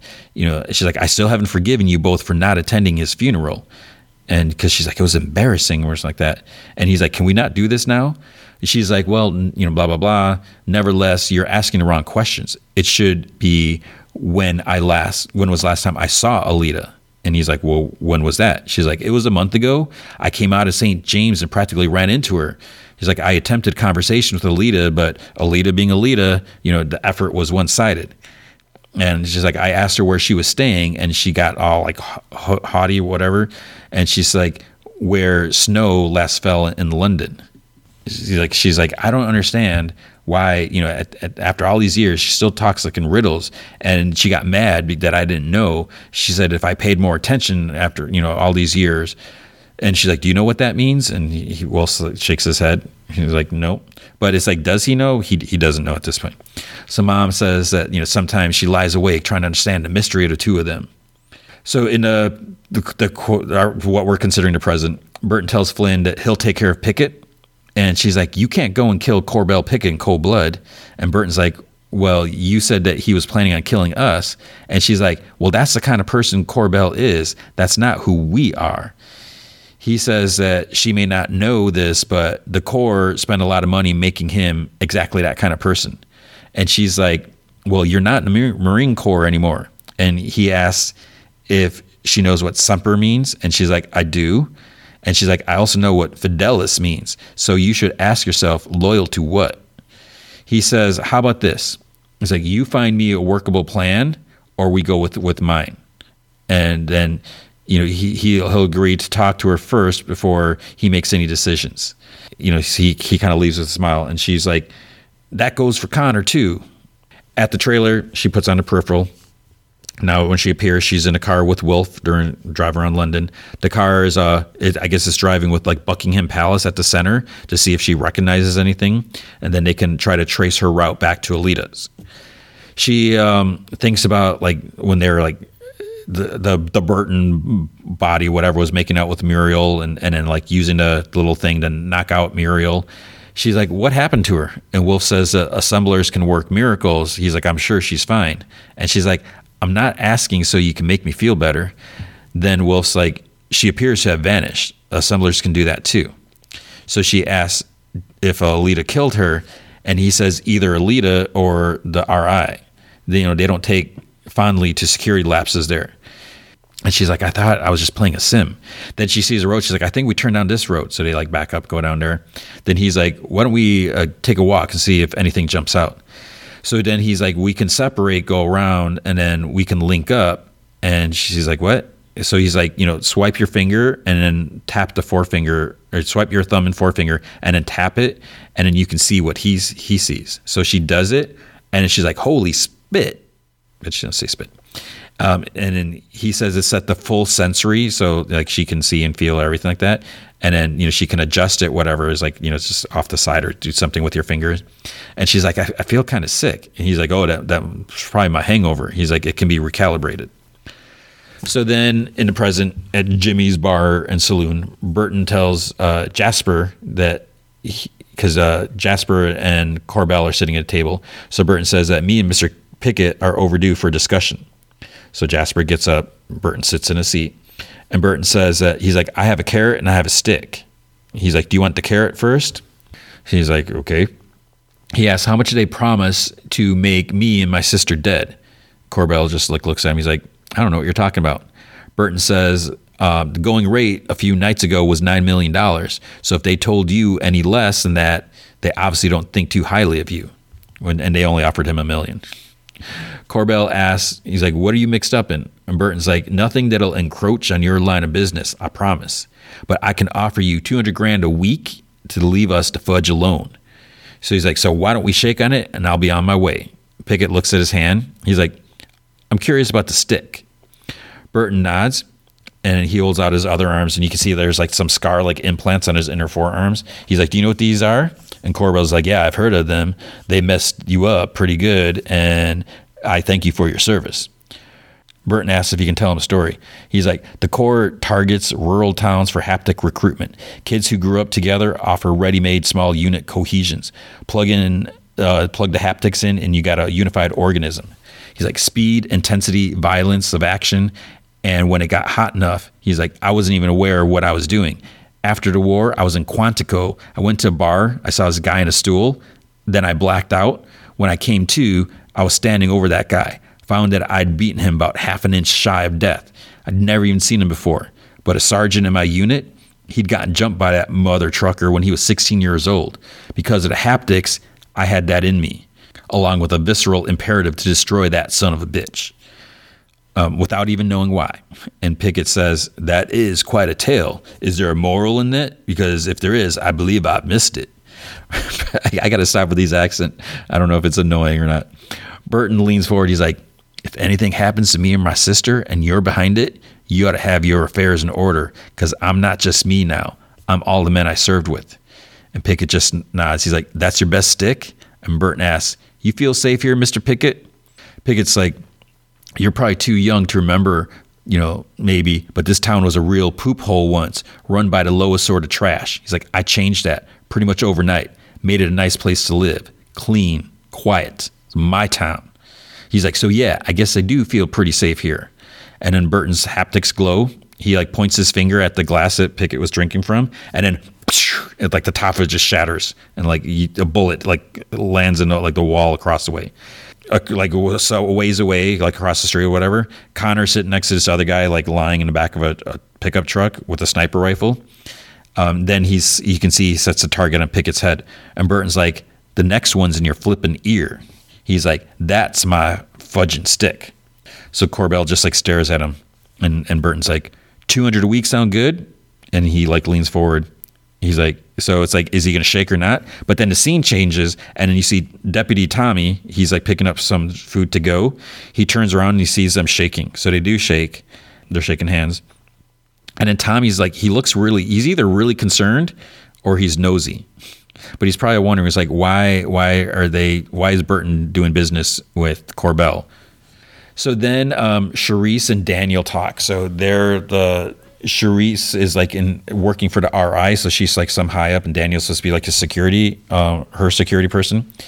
So she talks about like they're like walking up on on like out on top of the building or something like that. She's talking about if he knows about how air scrubbers, the the, the RI belts or something like that. You know, does he know how they work? And he's like, they capture carbon from the atmosphere, so there must be that has something to do with the future, something whatever happened. But he's like, uh, the basic technology, you know, would be like asking him how a bird flies. And then she says that he's taking too much time. They can't afford it. He's like the stub. Um, and then she's like, yes, yes, you know, whatever. It, it, presents unique challenges. Maybe he has too many moving parts. They keep talking about everyone having too many moving parts. Seems that there ought to be a simpler way to kill a girl. And then he's like, you know, what about their problems in the here and now? He says it appears Aelita West went to school with Grace Hogart. They were roommates for a year. And Cherise is like, oh, that's distressing. She, was, I was always fond of Grace. Daniel's like, well, I can address it if you'd like. And she's like, no, I will. Um, has he figured out the source of Aelita's funding? He says they're still trying to untangle that. Um, it feels like there's like family money or something like that. But you know, if he had to guess, she's like, I don't want you to guess. I want you to find out for certain. Then she's like, then I want a body count. So she reminds him that she can easily eliminate him in any number of ways with the simplest wave of her hand. As they're walking, the floor in front of them starts to dissolve, and you can like see like everything below. She's so it's like again, are they? How is she doing that? Are they not in the real world, or wh- what is going on? So she says that she does value him. She wouldn't want him serving the institute simply out of fear, because that's the weakest type of motivation. And then he like starts. To, she starts walking. He's like, "What?" He tries to stop her because she's like walking on thin air. And then she's like, "They flapped their wings." Daniel talking about the birds. Flynn says that Aelita says that she was likely not to exist in 10 years. She's like, what did she mean by that? Wolf pauses and then says that when they find Aelita, then she can ask her because he has no idea. Flynn's also sort of like walking separately and they're just like talking in their, their headpiece thing, whatever. So Flynn's like, she also called me a polt. She's like, what's that mean? And Wolf's like, that's short for poltergeist. That's how they refer to people from the stub. It's like a ghost here, but not here. And then she sees this robot cop kind of following her. She asks Will if she should be worried about the police. And he tells her to turn the corner in a hurried manner and he'll approach from the other direction. He calls Ash and he's like, Please tell me the peripheral is registered. And she's like, Yes, with a few frowned upon augmentations. And he's like, And you couldn't tell me that before I stepped out with it? And he's like, He said that they separated to cover more ground and now a Metcoid is following her. And Ash says, uh, just catch up to her and, and, don't let her talk to the dang thing. Because if, if the Met finds out Flynn is from the stub, he's on his own. She's like, we'll scrub all connection. Then so he catches up with her, and then he like tells he like kind of gives her a kiss on the cheek and he tells her to follow his lead. Uh, and he's like, she, he tells her to ask if if she can go home when he touches his chin. So he, he turns to the, constable robot thing. It says, This peripheral has been moving about the neighborhood in a manner that violates algorithmic predictions by several degrees of certainty. I was dispatched to investigate.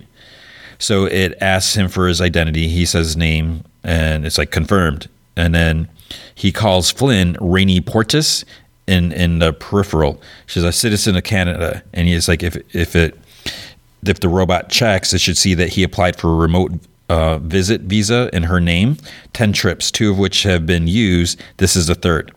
The Metcoid says that a third visit was n- neither requested nor approved. He says that Rainey was feeling spontaneous, and the robot sternly says, Your remote visit is revoked. Please surrender the peripheral immediately for inspection and deconstruction. Then he brings up that they, Wolf says that they exited the vehicle in a, a bit of an argument, and he'd value the robot's opinion if it wouldn't mind. He's like, on Rainey's first two visits, she mentioned how the peripheral didn't really look like her. She wanted to rent him to rent a different model next time she came to London, but what she didn't know is the Perry, I guess that's short for peripheral. The Perry isn't a rental. He owns it. It was modeled on an ex girlfriend, and it seemed easier to just keep using it, which was lazy of him and wrong because when Rainey arrived this time and found herself in the same Perry, she grew angry said that he must not respect her and he ignored her requests so cavalierly. So she jumped out of the car, which led them to this moment. But here's the thing he says that he thinks he's starting to have feelings for this woman, or at least he's feeling the possibility of feelings. And he looks at her and he says that he finds her extremely alluring, intelligent, intriguing, intrepid. And he's like, you know, can't you flip and see that? And he leans forward to kiss her and you know so they kiss for a bit and then you know he is he you know he's like holding her face and then he like touches his chin and she's like she asks the constable she's like may i go home now yes ma'am and then Ash, she, she's kind of like monitoring too. She shuts Flynn out, so she's gone. It's just like the robot there by itself now, um, with with Wilf and, and a cop. So the cop advises Wilf to register her visit as soon as possible. Flynn comes out of the peripheral. She's in the trailer. She's like dizzy from exiting. You know, she's about to get up, but then you know she stumbles back down, and she's thinking about the kiss. Charisse is looking at some bees. There's like you know one of the bee box things, whatever. Uh, Grace comes up to her. So Cherise is talking about how this is like her favorite place because there's a view and the bees, whatever. She loves the bees and, and how ignorant they are. They go about their business so assiduously, unaware how vulnerable they are. And then she talks about Grace's work, the data she's bringing back from the stub that may save them all one day from themselves. Grace says that she's honored to be able to do her work here. And then Cherise like, Do you have friends? And she's like, Some. And then Gra- uh, Cherise is like, Is Aelita West one of them? And she's like, I suppose we, you know, went to boarding school together. And Cherise says that then, you know, you probably know that she was employed in our biodiversity department. And Grace is like, was? Like, was employed? And Cherise asks, How do you think that someone ingrains in grains and I forget what it was would know about their stubs work? And Grace, like, um, she's like, she was curious. So I, it's not as if I shared anything of substance. And Cherise is like, there was a country called Paraguay once before the jackpot. What the heck is a jackpot? This is you see, these are these little tidbits of future stuff that we don't know what's going on. Um, as so as they're talking, you know, she's saying they had a saying or whatever, but Grace noticed several like bees or hornets are starting to fly on the to the, the windows, the, the glass, the, the structure that they're sitting in because they're like having tea. And Cherise did put some honey in Grace's tea, and you know she's like i'm, I'm so sorry whatever. And, and Cherise is like there was a chemical in your tea. As your body processes it your sweat begins to mimic a, firm, a pheromone that um, hornets release. It's gotten our little friends a tad agitated. And she's like you understand don't you that you've left me with no choice? And grace is like i have two small children. And and Cherise is like that's it exactly. Think of them. Think of the lengths you would go to to protect them and she's like at the door she opens the door the hornets swarm in on Grace. Cherise just smiles and walks out. Because so she's basically like evil. And again, are they really there? Is Cherise is, is Grace really dead because her work is so important? But they just don't care. Billy Ann and Jasper pull up to her house, and she's like, uh, "This is our house. You want to turn off the truck?" And he says, "I have to drop off, you know, a bag for, at my uncle's." And she's like, "What's in it?" He's like, "Well, I don't know what it is." And she's like, "It better not be drugs." He's like, "It's not." He's like, "He knows I wouldn't, you know, I don't want to get involved with that." And he's like, "Plus, it's from Forever Fab." So she grabs it. He's like, "Come on!" And she opens it. Cash. It's cash from Burton. Then she's like, "I'll get dinner started if you do me a favor and find out what this is all about." And she's like, and she, she comes back. She's like, "And you better not think about taking any." He's like, "I'm not an idiot." And she like looks at him like side eyed, and she's like, um, "Yes, you are." He pulls up to this, this um, building. He opens it again. He like holds a couple stacks in his hand, but I'm pretty sure he puts it back. He closes it back. So it's like a drug making facility where they're making all the pills or whatever. Goes into Corbell's office, and Corbell asks, "Was there any trouble getting it?" He's like, "Nope." And he's like, "Did you peek inside?" He's like, "Of course I wouldn't do that." He's like, "Really?" He's like, uh, "But I can kind of guess what it is by the feel of it, whatever." He's like, "Well, what's it feel like?" He's like, "Money." So he opens it, pours it on, on his desk, and he kind of chuckles. He tells Jasper's from the Fisher family. He's like, neighbors of yours, right? And he's like, would you be surprised to hear that they're paying me and planning to keep doing it once a week for the foreseeable future? Jasper's like, uh, I would wonder where all the money was coming from. And Corbell's like, that's the million dollar question. So he, there's like a stack of hundreds or whatever. He offers it to Jasper. He's like, oh no. He's like, I couldn't, whatever. He's like, no, no come on, take it. I insist. Come on. So he takes it. Uh, then Corbell's like, I'm going to teach you a valuable life lesson. Before you accept cash from anyone, always ask what they might want in exchange. Jasper tries to put the money back on table. He's like, no, no. He's like, too late now. And he's, he's like, you take it. And Jasper starts, he's like, what do you want me to do? He's like, find out the answer to that million dollar question. Then Corbell says that he's a little concerned for the Fishers. They might have gotten into involved in something that's maybe a tad bigger than they can handle. He's like, remember the Mad Dogs? That's the sort of wickedness that we're talking about. You know, coming back to our town. The more I know, the better I can look out for people like the Fishers. They seem like nice people. And Jasper's like, they are. And Corbell's like, well, you wouldn't want anything bad to happen to them, would you? So Flynn asks Burton you know, what's it feel like when he links up with his haptics? And Burton's like, it's hard to describe. And she's like, I, I think I did something similar to it with Wilf. And Burton's like, oh, you better be careful. He's like, it takes training to handle the merge. A person can get lost in it. Two souls coming together as one could feel like love if you didn't know better. It's like haptic drift is what they call it. That's the name of the episode. Is she wondering if she's in love with Wilf because he said all that stuff, and you know maybe is he feeling the same thing? Because you know he said he was intrigued by her. She's intelligent and all this stuff like that. And the, kiss. Flynn goes back in. She's in Le- Lev's living room. Wolf comes or welcomes her back. It's like snowing outside, and she's like, "That isn't real, right?" And he's like, "No, no." And he like swipes, and it's gone. He mentions a clue that Aelita left behind. He's just trying to like put himself in her like mindset, whatever, trying to figure out what it was. And Flynn's like, "What was a clue?" And he says, "Where snow last fell in London." And Flynn thinks she's like, uh, my mother had a, a, painting over her her bureau. It said "Battle of of the Abbey," the spot where Harold fell. And she's like, "Could Snow be a person?" Wolf smiles. He's like, John Snow." He's like one of Aelita's intellectual heroes, an English doctor. He's like, he discovered how cholera cholera is spread or something like that. Then he asks the computer. He's like, "Where did John Snow die?" In London, June sixteenth, nineteen fifty-eight. He's like, uh, more precisely, 18 Sackville Street. They head over there in the car. It's a spot where the, the car drove up into like a little, you know, there's like a brick wall. They get out. Flynn's like, I've arrived. It opens up. They walk in. It's like this old house. They go in there, like the, the kind of like the living room, whatever. Things are just shoved, ransacked, whatever. She's like, looks like, you know, someone got there before we did. Then she sees, she's like, we have something like that back home. It's a grandfather clock. She's like, it's broke too. And he's like, "What time is your clock set to?" She's like, "2:15." Wolf goes, moves the the, the, hands to 215. The clock chimes. This wall panel like rolls up, and there's like double doors there. They open it up. Surgery room, and there's like two docs lying on the floor. And she's like thinks back to the surgery, or whatever. He says that their peripherals abandoned for days without a nutrient bath because the skin's the skin's kind of like shriveled a little bit.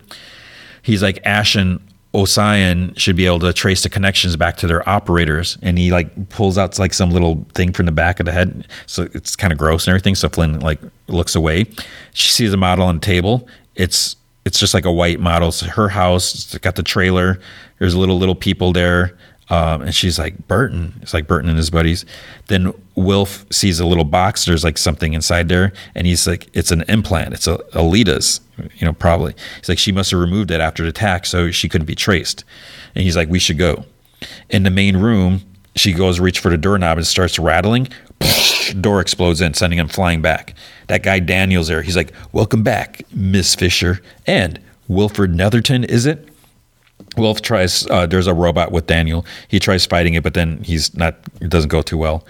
Flynn charges at Daniel and he pulls out that gun. He's like, "Remember this?" Shoots her. She slams back into the wall. She's in pain. He's like, "I know what you're thinking. Kill me and game over. But I assure you, the trauma leaves a mark." He like shoots her like like in the gut, point range, and then like this everything goes black, high pitched ringing. Wolf manages to grab like he's so the the robot has like a bar like across his neck, like hold, pinning him down. He's like reaching. There's a scalpel on the floor. He reaches it, stabs it in the, in the, the eye. He's able to break free. This distracts Daniel, you know, and Flynn like headbutts him, like hits him a couple times because you know her her body, her peripheral has been augmented. So she hits him. Then she, you know, she manages to pick up the gun off the floor. She uses it on him. She, I think she blasts him like twice. And she's like, "What do you want with me, huh?" It's like, "Answer me." And she's like holding it right up to his head. And then uh, the robot is like laying on the ground after it got stabbed. It opens its one eye and it op- opens like a communication port to Cherise, so she's able to to watch. And you hear Daniel's like, "She won't stop until you're dead." He's like, "You're only delaying the inevitable." And he's like drawing out the pain. He's like, You took something. And she's like, What? The robot gets up and extends a blade. Flynn ducks and Daniel gets his throat slashed and he like falls over. Then Flynn gets up, blasts a robot, and Cherise like grimaces because like she felt some of the blast from being linked, whatever. She shuts it off and then she just kind of sits forward and you can tell she's she's not happy, and that's where the episode ends. So man, who this Cherise lady, and what the heck is they doing? It's Like, what did I'm, I'm trying to figure? What did uh, Flynn take? I don't know what she took. The because the thing did scan her eye when she walked in. I don't know what's going on. But yeah, so I, am enjoying this. I, I think I just think it like all around like the cast is great, the the story is like interesting and it's weird and yeah, I just, I'm, I'm enjoying it. All right, now the main feature is Titans. So DC's Titans, HBO Max's Titans, someone's Titans. Titans uh, is back, season four. It's crazy to think that that we're on season four. I'm trying to think, what was season two about? Cause season three was, oh, season three. All right. So my problem with season three, if you don't remember, was the fact that Scarecrow was the main villain. The fact that Scarecrow like found out everything, like Bruce Wayne is Batman, you know, just like all knowing all the secrets, manipulating Jason Todd into spoilers if you haven't watched season three. but it's just the the other thing that just really got me about Jonathan Crane, the way he was being portrayed and everything it's just one of those like like oh he's this goofy villain and oh all of a sudden in the middle of you, the whatever the living room he's in and it's just it just uh, it I just didn't really care for I, I don't care for Scarecrow as a villain and just the way he was portrayed as this goofy, zany, whatever, but somehow incredibly intelligent. It's just whatever. So this season so far has what it has going for it is we don't have Scarecrow or something like that. One of the things that I'm kind of I don't know if I've kind of missed this, but it feels like Dick Grayson's being overly what's what's the word I'm looking for? Or he's just he's not trying to hide the fact that he's Nightwing. Even I mean, it, it's bad enough he's got this little tiny mask, but he's just he's just going out whatever and and talking to whoever, and uh, it just I, does everyone know? Has it become public? Do people know about Batman? Is because wait, did Batman did he come back? Bruce Wayne came back, right? He wasn't dead. I don't know and and that was that was because that that was my big thing. See, I don't think his identity is public, but my thing with the last season, the way it ended with you know capturing Jonathan Crane, I was like, dude, he knows all the secrets. You know, he's he's been in the Batcave. He knows it's under Wayne Manor and all this like that. And you're just gonna lock him up. But obviously something else happens after that. But yeah, so now I feel like here is like everyone knows. Anyways, season four, episode one, Lex Luthor. So we get Lex Luthor appearing here. Uh, he I forget the actor's name. He was in, wasn't he in Titus or whatever. He does a good job as Lex. The only thing I'm I'm curious about is the fact that they give him a beard, and I don't know if it's supposed to make him a little more manly because if you have someone who's like bald and clean shaven you know or do they look more like a kid or like an infant or i i, I don't know so it's always interesting because they did the same thing with like you know John with Jon Cryer uh, in the Supergirl series where it's like oh Lex has a beard, but Lex doesn't. The only time he's had a beard when he was he was his Australian illegitimate son or whatever. So, anyways, uh, Titans are back, and it picks up shortly after last season, which is kind of nice. The Titans are actually bowling, so they're they're enjoying some time off. And Kory says to Dick, she's like, I can't believe it. She's like, a few days ago, I didn't think we were gonna make it. Now we're in a bowling alley and he tells her that he's he's like you seem kind of different and she's like well i feel different and she says you know with the stuff that happened with her sister and, and the power and the throne and all that you know she's she feels like she's free or she's paid off a debt unfortunately dick gets a call f- from bruce so he like goes to take the call comes back he's like i got news and then everyone's like oh crap it's like we just got done with that he's like oh it's not about gotham it's about metropolis he's like bruce made some call superman wants to meet connor and he's like I, I can't believe it's happening. So he's like super excited about this because you know he's like dying to meet his father. You know he wants to see, see Superman. He wants to meet him. So they're supposed to meet at Star Labs at 9 a.m. So then we see three SUVs are driving in the rain to some building or some location, whatever. Lex gets out, and this is where we see he's like, oh, he's got this big beard. Okay. This lady tells him about uh, the Temple of Azarath is now his. So if you, especially if you watch Teen Titans Go, you know Azarath, whatever. Anyways, so she's like, the temple's now yours. Uh, when the ritual is done, your power will be greater than than anyone else on earth. And she's like, him too. So then she, she's like, soon the gods will know your name. And he's like, I could assure you, the gods already know me. It's like, oh, give me a break. It's like, it's not a good opening scene for Lex Luthor. It's like, you're, whatever. Then he tells the lady, he's like, that will be all. And she's like, excuse me? He's like, you may go. So she's like, but Lex, I, and then he, he's like, I'm firing you. And he's like, either this will do its job or it won't. Either way, your work is done. He's like, your contract will be paid in full and you'll leave this compound and you will never speak about what we've done to, to anyone ever. So she's like, but this was our dream, our destiny. He's like, no, it was my dream. It was my destiny. So then she stupidly, she's okay. At first, I'm like, you're you're talking to Lex Luthor. He's gonna like, he's about to like have you killed if if you don't push it. He doesn't, surprisingly. But she's like, I've devoted over five years of my life to this project, and she's like, there's you know so much for the world to learn, and he's like, wrong. He's like, the world will never learn. So he tells his men to help her pack her things. And he, then she's like, You're making a mistake. This power comes at a cost. And as she walks away, she's like, Someone will have to pay. And Lex is like, Someone always does. So then we see this dude, Sebastian. He's talking about he's going to change the world. He's like in a taxidermy shop and he's talking or like he's practicing his speech, you know, going over like, you know, what his sales pitch is going to be. He invented something that will give people all over the world hours of happiness and contentment. He says that, you know, this is the, one that's going to change everything. It's like, okay. Then we see this couple, they're watching Riverdale and they're like eating. They're like, they have eating takeout. And then the dude starts like freaking out. He's like watching her eat. And she's like, what? Her, her mouth she's got like blood on her face and she's I don't know what the heck she's eating, but it was pretty gross. And she like drops it, then she looks back at him and he's kind of like frozen, but it's like, wait, what's going on? Then there's like this masked person behind her with like this skull, like big beak, bird, bone faced, whatever. And he's just frozen. And then all of a sudden, the masked person is gone, is like behind her, grabs her, and kind of like tears out her throat or something like that, and just sort of like screeches or something. It's like, it's like what what is going on? Then it cuts to Sebastian. He's working on another critter. It's like, okay, he's you know doing his taxidermy stuff. Titans are now leaving the bowling alley. Then Rachel, uh, she takes one last sip of her shake, and she accidentally knocks it over on the little table. And then the as a, it's pouring out of the glass, it like turns to blood.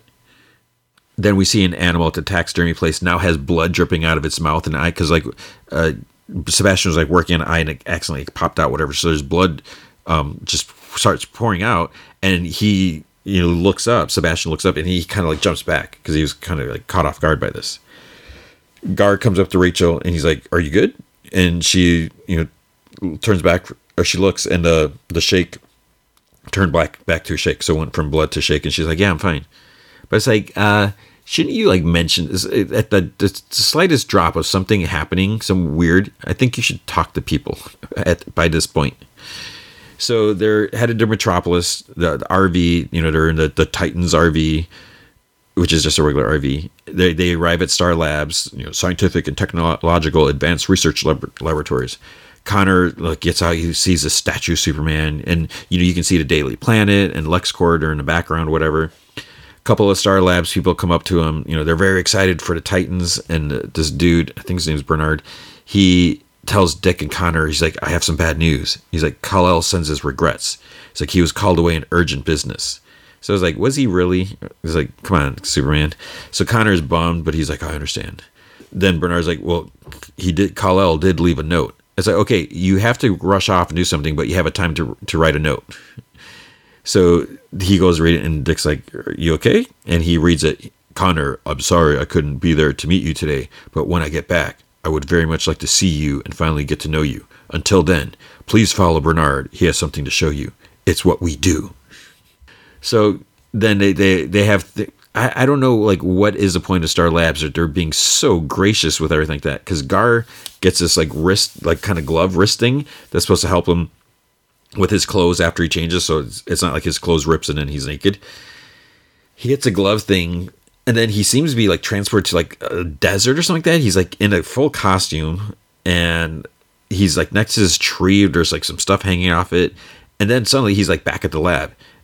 Dick is like checking to see if Bernard's okay. The, the lab is trash, and there's like hazmat guys like putting out fire or whatever. And Gar's like, "What happened?" And then they look at him, like step back, and they're like, "Whoa, whoa, whoa!" And Connor like Claudia says like, "You turn into a gorilla." He's like, "What?"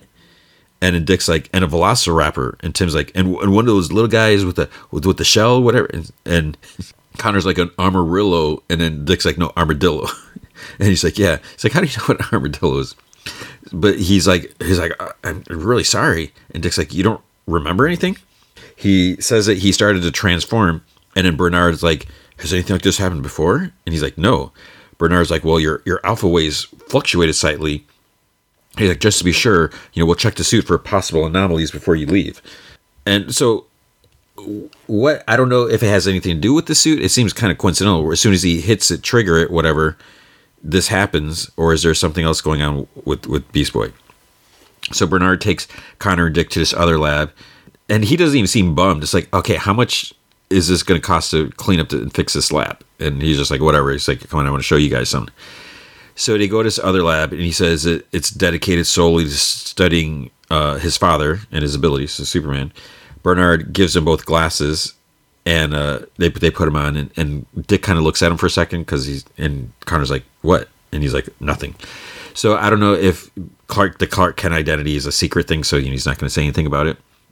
But when they put these these glasses on, like kind of like the solar system appears around him, like kind of like hologram form or whatever. And Bernard's like, okay, look over in this section here. He starts counting down. Then you see kind of like this red streak, you know, reddish, bluish, whatever. He's like, that's him. So that's Superman. He's headed to Alpha Quadrant, blah, blah, blah. So whatever, like that. They predicted the collapse of a red dwarf star near some planet that might hold life. So when he gets there, they'll try to counteract the effects and he could save an entire galaxy from destruction. Starfire is testing out her powers because you know she has different abilities now since she gave up her powers. I don't understand how that works, but that's what happened. She has these other abilities. She blasts some big rock, and then she's like, uh, "How'd I do?" or what like that. So it's something called perithium. It's supposed to be the hardest substance known to man. And the lady asks, she's like, "You have any idea what this power is or where it came from?" Kory's like, "Well, apparently I was born with it, and I just discovered it last week." So the lady's like, "Well, the readings say you just barely scratch the surface. Like only 8.1% of your total estimated kinetic output was was used. So okay, she used her power. She breaks like the hardest substance known to man. And then like later she's like blasting people and it's like okay, you just shattered this uh, unshatterable rock. But then it doesn't affect a person. I don't know. Tim's with Dick and Bernard comes up uh, he says that when Mr. Grayson called, he asked that they design something especially for Tim. He gets excited. He's like, "I knew it." He's like, "The Robin suit, whatever." And uh, he like hugs Dick, and Dick's like, "Uh," he's like, "Sorry." He's like, "It's not the Robin suit," and he's like, "It's not." And Dick's like, "Are you crazy?" He's like, "You've been a Titan for like five minutes." And he's like, "Oh," but it's like, "Come on." So Bernard gets a stick, and he's like, "It's a, a Roku Shakubo or something like that." And he like kind of like snaps his wrist and then it, it extends at both sides. It's a bow staff. So he takes it. He's like but i don't know how to use one of these. And dick's like yet. So he's like you're gonna teach me? He's like yeah starting tomorrow morning. Then bernard gives like tim his card. He's like in case you ha- ever have any questions he's like don't hesitate to ask. So it's like wait are they setting up some romance? Because now that Tim is bisexual in the comics, so it's like, hey, why not write him? I don't know if he always was. If there's any hints in the last season, I don't remember. Did they mention him having a boyfriend or anything? I mean, it doesn't matter, but it just seemed like overly, uh, not overly. I mean, it seemed a little forced, but I guess not, whatever. So then, uh, as they're heading out, Bernard's like, "Oh, one more thing. We did a quick retrofit of your recreational vehicle while you were inside. I hope you don't mind." So it's, it's just like takes the the their RV and like we're gonna do all this stuff. So it's like all black now, and they you know like i said they didn't even ask. So they hit like a key fob thing. And then this compartment opens up and this car like slides out like behind the front tire where you know the driver would sit. And he's like a gift from bruce wayne. He's like something about saving gotham city. And tim's like this is ridiculous. Gar's like who's driving that thing? And dick's like i am and kory's like are we allowed to sit in it and dick's like you are he's like everyone else can start a sign-up sheet but it just seems like this car is taking up a lot of space in, a, in an RV, but I guess it's fine. I don't know. On the road, Tim asks Connor to take a picture of him with the bow staff, and he like kind of does a pose or whatever. And Gar's like, "What is this for? A profile?" He's like, "No, it's for that guy." He's like, you know, Bernard, just the Star Labs dude. And Rachel's like, "Okay, got it." And he's like, "What?" He's like, "They made it for me. You know, I'd like to say thank you." And they're like, and she's like, "Yeah." and then uh, he Connor stops. He's like, "What's going on?" He's like, "Your phone just died." He's like, "But I just charged it." And then there's like some screens inside of the you know the decked out RV now. They start like flickering and stuff like that. And you know Dick's driving and then you know it's shorting out. So then Connor bends over in pain. There's like this high pitched noise. Krypto's like whining too. Connor, this is Lex Luthor. I know this might seem a bit much, but how else was I going to contact you? I'd like to meet in person. Come to LexCorp Tower tonight at 8 p.m. I'll expect to see you then. And this is where, okay, I know Lex Luthor's supposed to be arrogant, and this is probably like on point for him, but it's like you invade, you know, you make this annoying noise, and who knows what the heck he's doing. You just intrude in his head, and I'll expect to see you.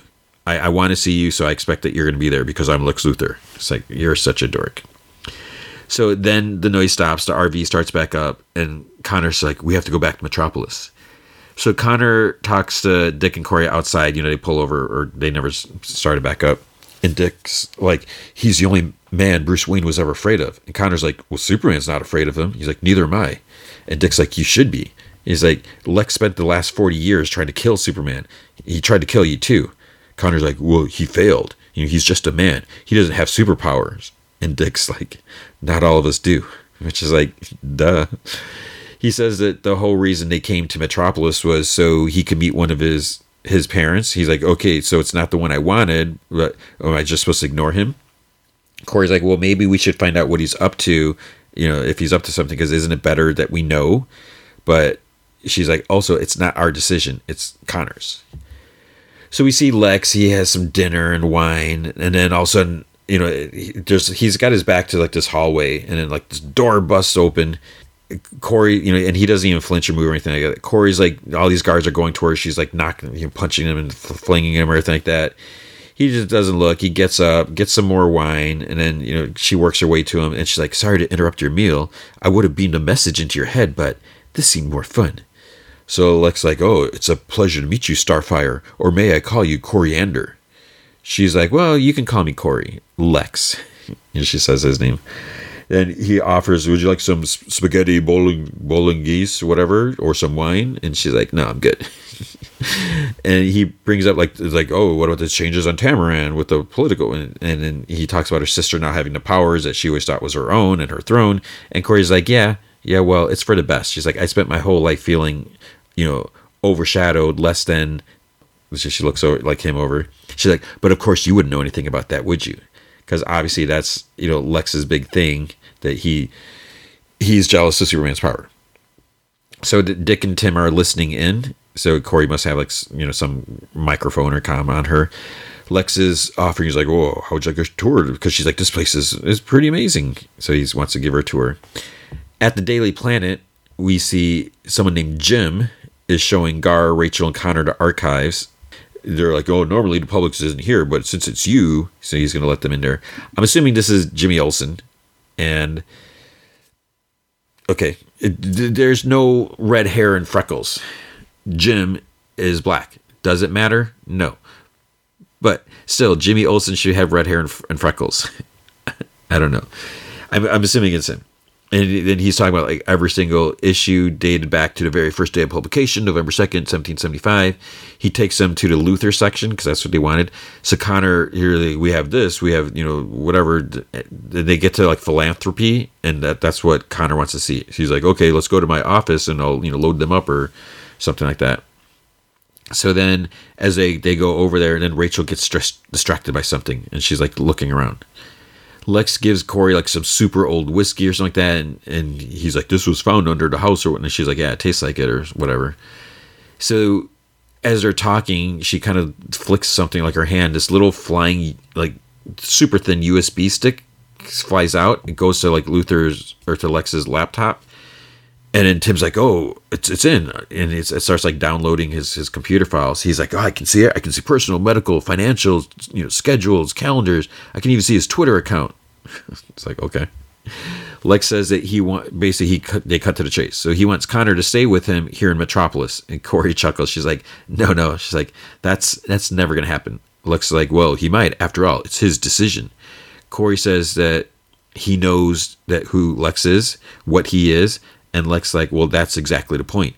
You know, he, he, that he really he doesn't. He's like, I want to give him the benefit of his knowledge and his guidance. He wants him to be prepared one day to take over as president of LexCorp. And Kory says that she thinks what he wants is to own the thing he created. He considers Connor his possession, you know, he, but he's not. He has compassion, moral intelligence, all the stuff that makes him far stronger than Lex. So he wants Connor to be his personal weapon, and she's like, he'll never be that. And Lex kind of, he's like looking through a telescope. He's like, wasn't it exactly how you're using him, Richard?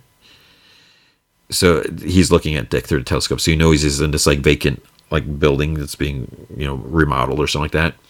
He's and he's in his Nightwing outfit. So Lex knows their secrets, which okay, whatever. And then he's like, "Hasn't Bruce taught you any other way?"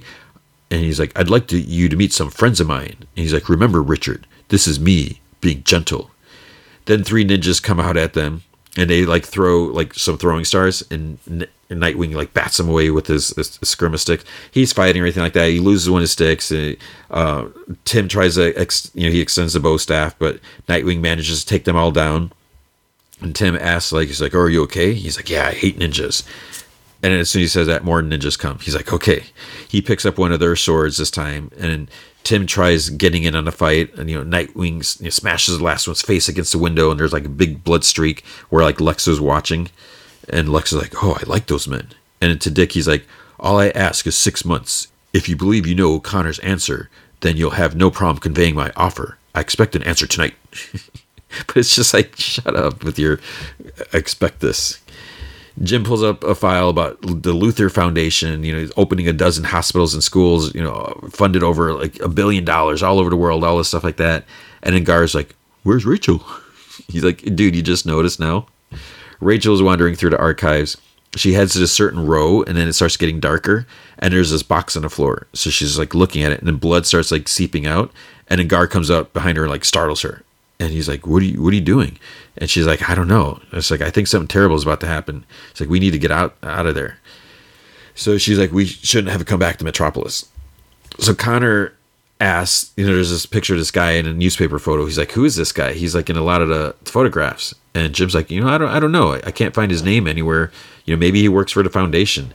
Connor's like, "Well, the bigger question is, why does Lex have a foundation in the first place?" And then you hear, "Because he's dying." What? So Dick and Kory walk in. He says Lex, Lex Luthor has six months to live. What are you talking about?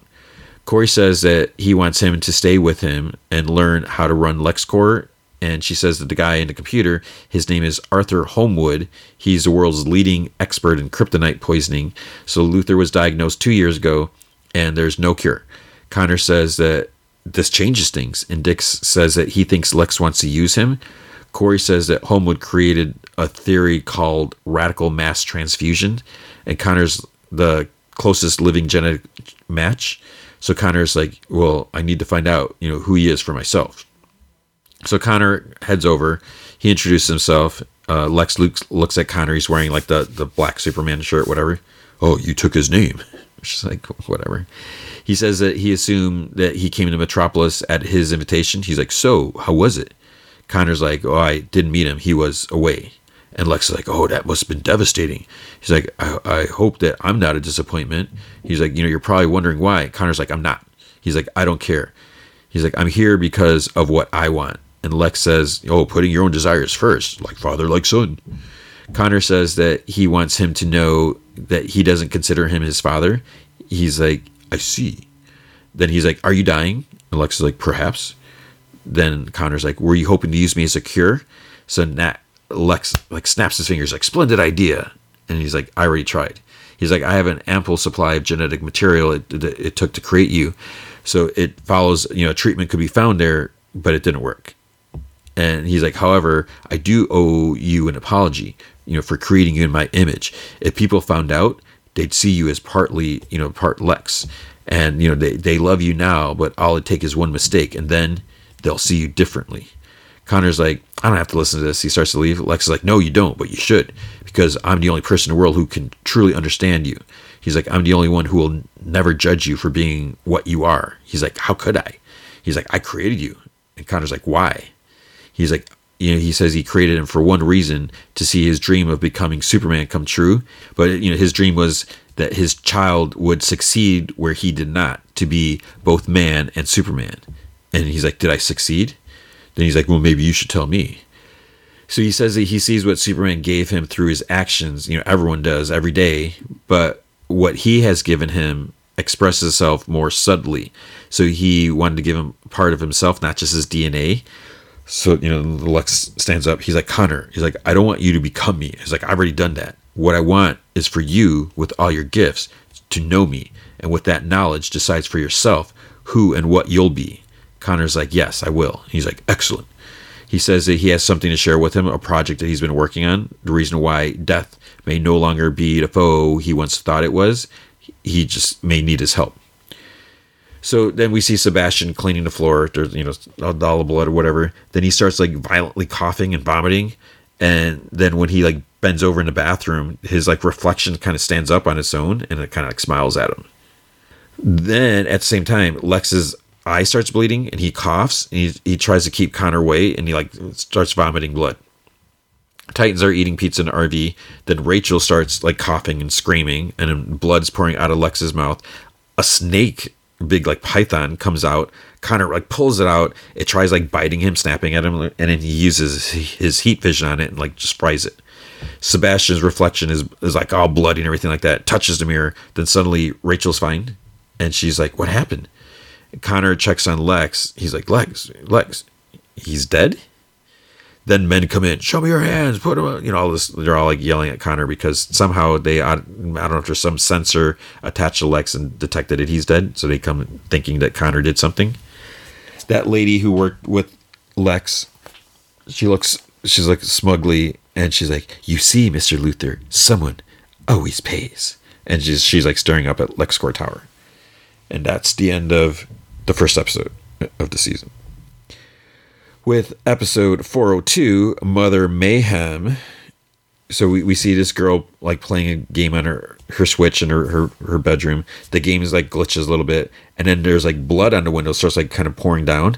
Parents are downstairs and they're talking about dinner with his mother and stuff like that and then they notice that there's blood dripping down on their windows too there's this like deep growling behind them it's kind of like with in the, the apartment with that couple so that that masked dude is there and then then the husband is frozen. So I don't know why this is happening. I don't know who, if who this bone guy mask is supposed to be from the comics.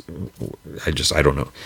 So it goes after the mom. She screams. The daughter's like she's not frozen. She's still awake. So she starts going downstairs, and then she sees like the mom getting dragged away, and the thing like snarls at the girl. So she runs up to her bedroom. She like locks the door, and then it's like suddenly it's in her room behind her, and it grabs her, and she screams. Lex is wheeled out of his apartment in a body bag. So Lex is really dead. So one episode, they introduce Lex, he's dead. Connor is getting read his rights, and then SWAT dudes come in, they like cuff him or whatever.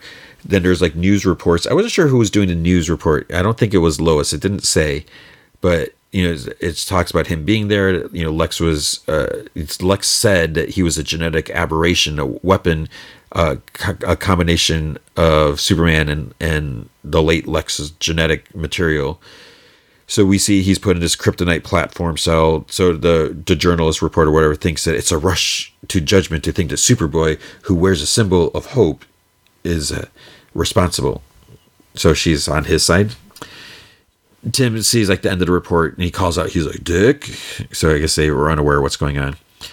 Then at the Metropolis Detention Center, so that's where Connor's being held, people are talking about Connor. You know, he's sitting there, he can hear everyone. One's like, Oh, I'm glad he did it. This lady's like, I heard it was a, he was a genetic experiment. So Dick and Kory are there, and he's like, I can hear them, you know, people outside. It was like what they're saying about me.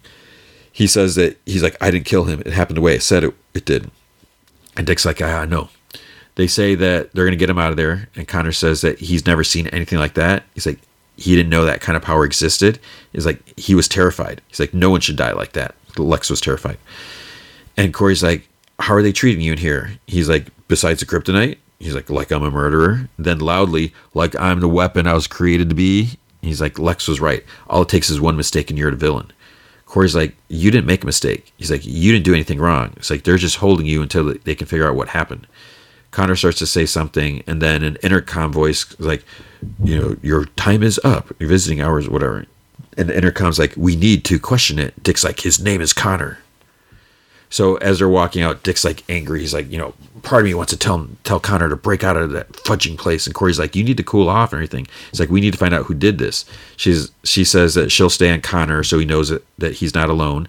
And then Dick shows her a picture of herself, and she's like, "Oh, you sneaking pictures of me?" He's like, "No, Lex was." He's like, when Connor got arrested, they he did a brute force hack on his personal computer, so he found some of these in an address. And she's like, "Why was he watching me?" Dick's like, "I don't know." He's like, "You want to find out?" So he says that he's bringing Rachel to Lex's penthouse to see what you know she can find. Kory's like, "Good magic versus bad magic," Dick's like, Bruce never thought there was any difference. And he's like, based on what Connor saw, I'm beginning to understand why. So he, sends Kory to address to her phone, whatever. He tells her to be careful. She's like, yeah, yeah, yeah, it could be a trap. He's like, what's new? So Tim is like walking through the woods with the bow staff, and there's like some growling, and then Gar sneaks up on him and like scares him. So they're, they're supposed to be training. Then Gar like hears some like female voice call him, and he like runs off. And Tim's like, Wait, where are you going? Then he's he's running. He starts feeling dizzy. Then he like roars. He turns green for a second and he passes out. Kory arrives at the address, and on the door there's like this little LexCorp you know sign in the window. She like, kind of burns the lock open. There's this dude at a computer, and you know there's a few pictures of Kory on the screen, and he's like trying to find. He's trying to do something on a computer, but it keeps like beeping like access denied. So I don't know if he's trying to log in or delete. I don't know so she like surprises him and then she starts getting a little rough like like what are you doing here? You must know something or so the guy says his name is nelson blake and she's like i didn't ask that and she's like you're telling me what's going on. Speak. He's like it wasn't just luthor. He's like the whole lexcorp inner circle died last night. You know choking on their own blood. He's like i'm the only one still alive. So he says he came there looking for answers. He, he doesn't know why luthor was researching her and maybe that he thought that she could help him. And she's like help with what? And she's getting rough again you know when he won't answer. So he, he says you know luthor's illness changed him. He withdrew. None of us had any personal contact with him for over a year. And it was rumored that he got caught up in the occult that you know he just stopped fighting the, the, the disease and started fighting death itself. So he had like different sorts of advisors. Like doctors healers even some archaeologist woman which just seems like such a weird thing to say but we know obviously she's playing a role in this. Then Nelson starts hearing some chanting, whatever. He, he starts choking, and then there's like blood from his mouth. The snake comes out. Kory blasts it, and it like burns up. So it's like the fact that these other people were killed the same way that should clear Connor. I don't even know why they think that he had anything to do with it just because he was there. And you would think, wouldn't Lex have like security cameras all over his apartment, whatever, because he's such a weirdo and a freak? Dick and Rachel are at the penthouse. They like you know sneak in. He notices that they cleaned the crime scene. He's so he's like, whatever happened here, they want to hide it. She says, well, well, they can't hide it from me. She she gets some flashes and she's like, Connor was right. Someone used magic, and she's like, you know, all magic leaves a trace. So she can sense where he died, and you know, she puts her hand on the floor, and like some of her purple light stuff oozes out. Then she's standing on a street in front of his house, and it's like snowing, and Dick like Rachel, you know, because she was like out of it, she's like, I don't know who did it, but I know where they've been. So Tim finds, you know, runs out in the woods. He finds Gar lying on the ground, and then he gets up. He's like, it was in my head. And he's like looking around, confused. Tim's like, you know, talking about the voices. Tim's like, what did the voices say? He's like, oh, I'm not sure. Then Tim gets a, a, a text. So Dick wants to meet him and Rachel, and Gar is just like staring off, like, what's going on? Sebastian visits his mom at a senior like residence place. And as she starts like watching tv he's like talk, trying to talk to her. He says he's close with his interactive thing. He's close to getting the funding. The titans walk up to the house. Dick opens the door and they just like walk in. Mr sandman's like playing.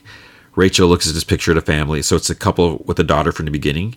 She senses loss and dick turns off the radio. They see a bloody apple on the floor and Rachel finds the mom in the kitchen. So Tim's like, oh my god, he's like kind of freaking out. So Dick's like, why don't you guys go watch the front door? They hear a noise upstairs and like a like a door closes something like that, and like the girl shrieking. So the girl is like in shock against the wall. She's just like you know sitting there like her eyes are closed. So Rachel's like, she's in a nightmare. So Dick's like, oh, I'm gonna go call the paramedics. And she's like, no. She's like, I can help her. So she like closes her eyes and goes into the girl's nightmare and it's like this dark industrial like warehouse type of place and then rachel sees a girl just like sitting on the floor like with her back to her. So she goes up to her and, and kind of like startles her and rachel's like like my name is raven. What's yours? And she's like aria. Rachel's like i'm gonna get you out of here. And then they they hear some noises and she's like it's him the bone faced man. So rachel's like i won't let him hurt you. And she gets Aria to stand up but then the dude is not where they saw him he grabs Rachel from behind. Ari like screams, and she's screaming in, in her bedroom too, like in in, real, in reality.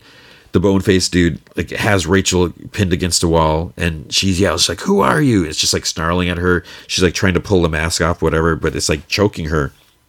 And you know she used her power to like shove him back, and it pulls out this knife, and then Rachel like runs to Aria, wraps her up, and they leave. And she says that she's like the man who killed Luthor or that that was the man or something like that. She didn't see his face, um, and he's not far. And Tim's like, uh, that sound. He's like, I never heard anything like it. And Gar's like, I have. He's like, that's the sound of animals dying. So somehow they heard something, I guess. Kory tells Connor that Luthor had files on her, and she says that part of her feels violated knowing that he's watching her. Connor's like, if she wants a window into Luthor's mind, part of him knows how he thinks. So he's like, Lex was dying, and dying men are careful with their time. So it sounds like he invested a lot of time into Kory. So he would never invest anything without expecting a return. So, you know, then he talks some more about some stuff like that. And then her visiting time is up. So she starts to leave, but Connor says that, you know, she didn't find Lex's secret. Maybe she found him searching for hers. So then we see Sebastian. He's like in this meeting, business meeting with meeting, you know, talking to some people he says like the rotation rate will exceed expectation. As the game continues it'll get progressively more difficult. He's like think tetris but on an infinitely larger scale with your fiscal support of course. They don't look too impressed. And then he says that the world's a brutal place. You know it's cruel. People are smashed up against each other. He's like we don't share anything. We're all so alone. Then this lady says she you know you can see on the screen there's like some images of it. She's like it just looks like you're moving shapes around a screen he's like, you know, or she's like, it's not directly competitive. He's like, no, it's it's not. He's like, the goal is you know not to foster competition amongst gamers. It's to build community. So then you know they try saying some positive things like, oh yeah, you know it looks kind of you know, interesting and promising, whatever. But they're like, uh, you know, he says that he's going to change the world, and he just needs her help. And this lady's like, oh, I'm sure you will. It's just not a good fit for us at this time and she gets up and she goes like some food cart and grabs like a croissant like that. But then as she's like chopping it, it's like it, it changes to like this bloody thing and she's got like blood all over her face. The others start like bleeding from they're just have blood on their heads and they don't like realize it. Sebastian like he sees all this stuff and he just grabs the stuff and rushes off. And like they're they're kind of making jokes and they're like, oh maybe he went off to save the world. The Titans go into this building. It's like a slaughterhouse and Rachel she's like he's near so the place is like dark, it's dilapidated, of course. They find like five bodies hanging, and he's like collecting their blood. They're like hoses and like they're being drained of their blood. And then Nightwing recognizes Aria's father, so he's alive, but you know he's hooked up to this thing. And Gar notices other guys alive too, so it looks like they're all alive, just having their blood drained out of them. Then Rachel's walking out around, and she's like, "Come out, come out, wherever you are." So then the he jumps down, shoves her. It's just a bone guy. He tries going on top of her, and she's using her, her powers, and she's like holding him in the air. She's like, "Who are you?" She manages to pull his mask off, but then he like bursts into flames. And she says that he, you know when the other comes, she's like, "He did, did that to himself." Then the, the echoing stopped and everything like that. So she thought she felt something or someone, and the mask is just like on the ground. It's like smoking. So they didn't get to see like what was what was underneath the mask. Sebastian, he goes over to see his mom, and she's not in her room. You know, the, the sheets are like off the bed, or there's glasses on top of the TV. This woman nurse comes in. She's like, "Oh, you're the son, yes?" He's like, "We tried calling you," and she's like, "Oh, I'm sorry." And then uh, you see like the archaeologist woman. She's like outside the room, and she smiles, and Sebastian is like, ah! he just like screams. So his mom died, and he didn't even realize it. Dick goes to the hospital. Aria's sitting in a room with her dad. So her dad's like unconscious, whatever. And Dick's like, "Oh, the doctor say your dad will be fine. He just needs time to rest." And she's like, "No one will, you know." She's like, "My mom." She's like, "No one will tell me what happened to her." She's like, "But I saw her." She's like, "I know what happened." Then he's like, "I lost both my parents when I was about your age." It's like, dude, what way to turn it all about you? It's like she's trying to, you know, deal with all this crazy stuff. So he's like, you know, what I remember is how cold everything felt. No matter what I did, you know, to, to get warm, I couldn't. He's like, then a strong man wrapped his jacket around me. He's like, this jacket that he's wearing. And he's like, time will make things better. You know, it, it, it did. Then he puts a jacket around her and she asks about Rachel. It's like, she used magic like the Nightmare Man? And Dick's like, no, nothing like him. He's like, you know, there's good magic and there's bad magic. He does like, he grabs his like cough drop or candy or whatever on the table. He does like a thing, whatever. He disappears out of his hand. He pulls it out of her ear, whatever, and gives it to her. She's like, good magic always wins. And, you know, so she has a candy and he's like, why don't you keep the jacket? And he leaves.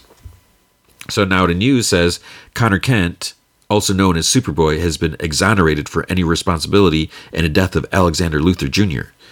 So it's weird that, you know, he's going by Connor Kent, which is too close to Clark Kent, but maybe they fear it's just a coincidence. But it might be like, oh, Clark Kent's a reporter, and this Superboy is Kent. Is there any relation, or just coincidence, whatever? So they're like, while Mr. Kent was in custody for a crime he did not commit, LexCorp has evaded all inquiry into the circumstances around Luthor's death, a death that was an apparent homicide, still without official definition. So Dick says to Connor, like they know who killed Lex Luthor. Like everyone knows Connor's innocent now. So Arthur Arthur Holmwood, Lex's personal personal physician, promised a lot more than he could cure. So Dick says Lex trusted a madman. So whatever power Luthor was buying, looks like Dr. Holmwood wanted to keep it for himself. Connor says that he knew what people said about Lex and what he did uh, to him, you know, when he tried killing him or whatever. And, you know, he's looking at the photos of people who had the blood draining out of them at that slaughterhouse. He's like, I never thought he was capable of this. And Dick's like, You're not him, Connor. He's like, No matter how much he wanted you to be. And Connor's like, I never want to come back to Metropolis again. But it's like, what if Superman's like, hey, come to Metropolis? And he's to be like, nope. So now they're driving in the RV. Uh, some, you know, they're playing Uno in the back. Dick's driving. Kory's in the passenger seat. She's commenting. She's like, oh, you know, Deathstroke and Jason one thing. He's like, but that warehouse. And Dick's like, he's saying that when, when stuff like that stops getting to you, that's when it's a problem. Because, you know, she's just thought it was like really gruesome and unexpected, whatever. Then Rachel gets a flash and she's like, we're not alone in the road ahead, there's like this black cloud with like red electrical lightning shooting out, whatever. Then there's this lady with a staff standing in the road, and Rachel's like, She killed Lex. It's not over until we stop her. So Kory's like, Then let's finish this. Dick's like, Suit up. So the lady, it's the Mother Mayhem, the archaeologist lady. She like beckons him to come over. And Connor's like, he like stupidly jumps up and he's like coming at her. He's like shooting laser beams, just like destroying the road. She zaps him with her staff and then sends him flying like through a van into a car windshield. But what was weird is, you know, there, there's traffic behind him because, you know, everything stopped. The, the car, like Connor hits the windshield, but there's no one in the, the car. Like no one's driving, even though like the headlights are on. So maybe someone just ran out, left their car there. Uh, I don't know. So then Rachel like runs up on top on top of a car. She like shoots out her purple black smoke tendrils at her. She blocks him with her staff. Dick, Tim, Gar, and Kory they move forward. Rachel like suddenly passes out, so I don't know if, if the staff like sucked her energy or did something to her. Nightwing starts attacking with with his, his sticks, and she's blocking them. So it's like, where do you get all this power and ability from? She like kind of freezes him, like flips him up, and like knocks him down.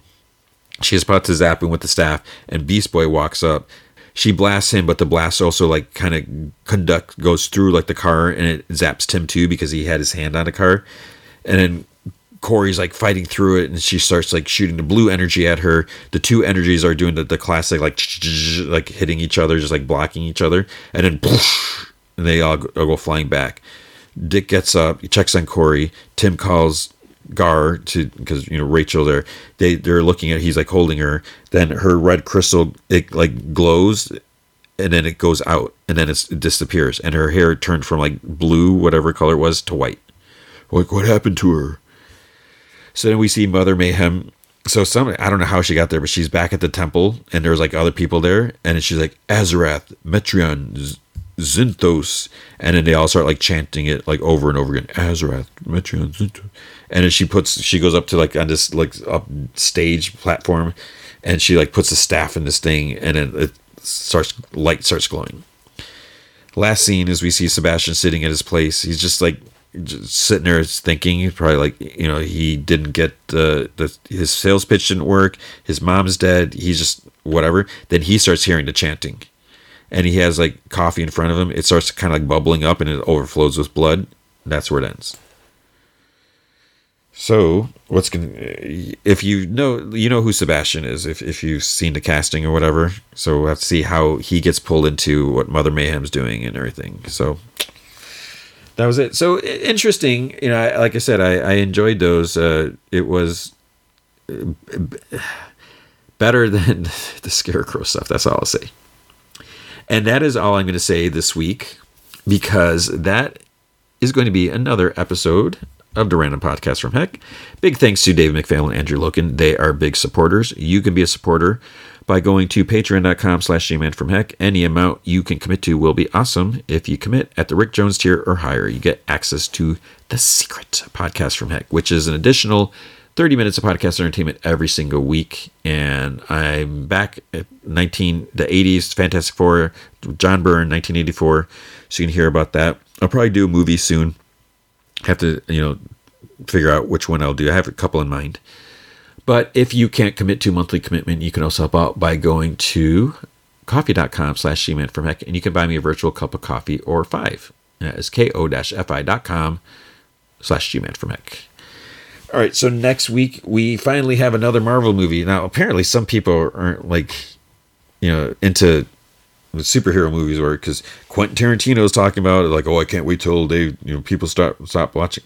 It's like, dude, whatever. People, that's what they want and sorry, it's like make good movies, and it's it's not you know other movies are doing well too. So it when people make these comments, it just sounds like they're just jealous of the success, and you know people will watch the superhero movies because they like that. But you have other movies that people will watch and talk you know talk about as well. Just you make good stuff.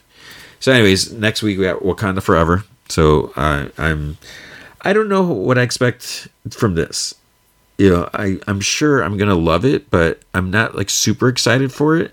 Uh, you know, maybe it's just because of Chadwick Boseman, but it'll be, I and the fact that you know it's it's it sucks, you know, that he's no longer with us, but the fact that they're also getting rid of T'Challa, uh, we'll see. I'm sure I I'm gonna be like, okay, they made the right call, but we'll we'll see. So you can um, hear about that, and then it'll be more peripheral, more t- another episode of Titans. So hopefully, just one per week.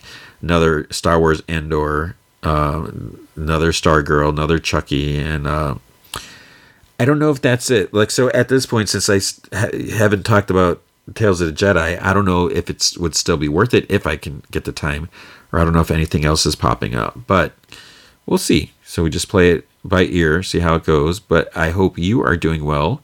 Hope everything is going smoothly and everything, cool things are happening. Hope you're doing fine. And I hope you remember to be good to each other.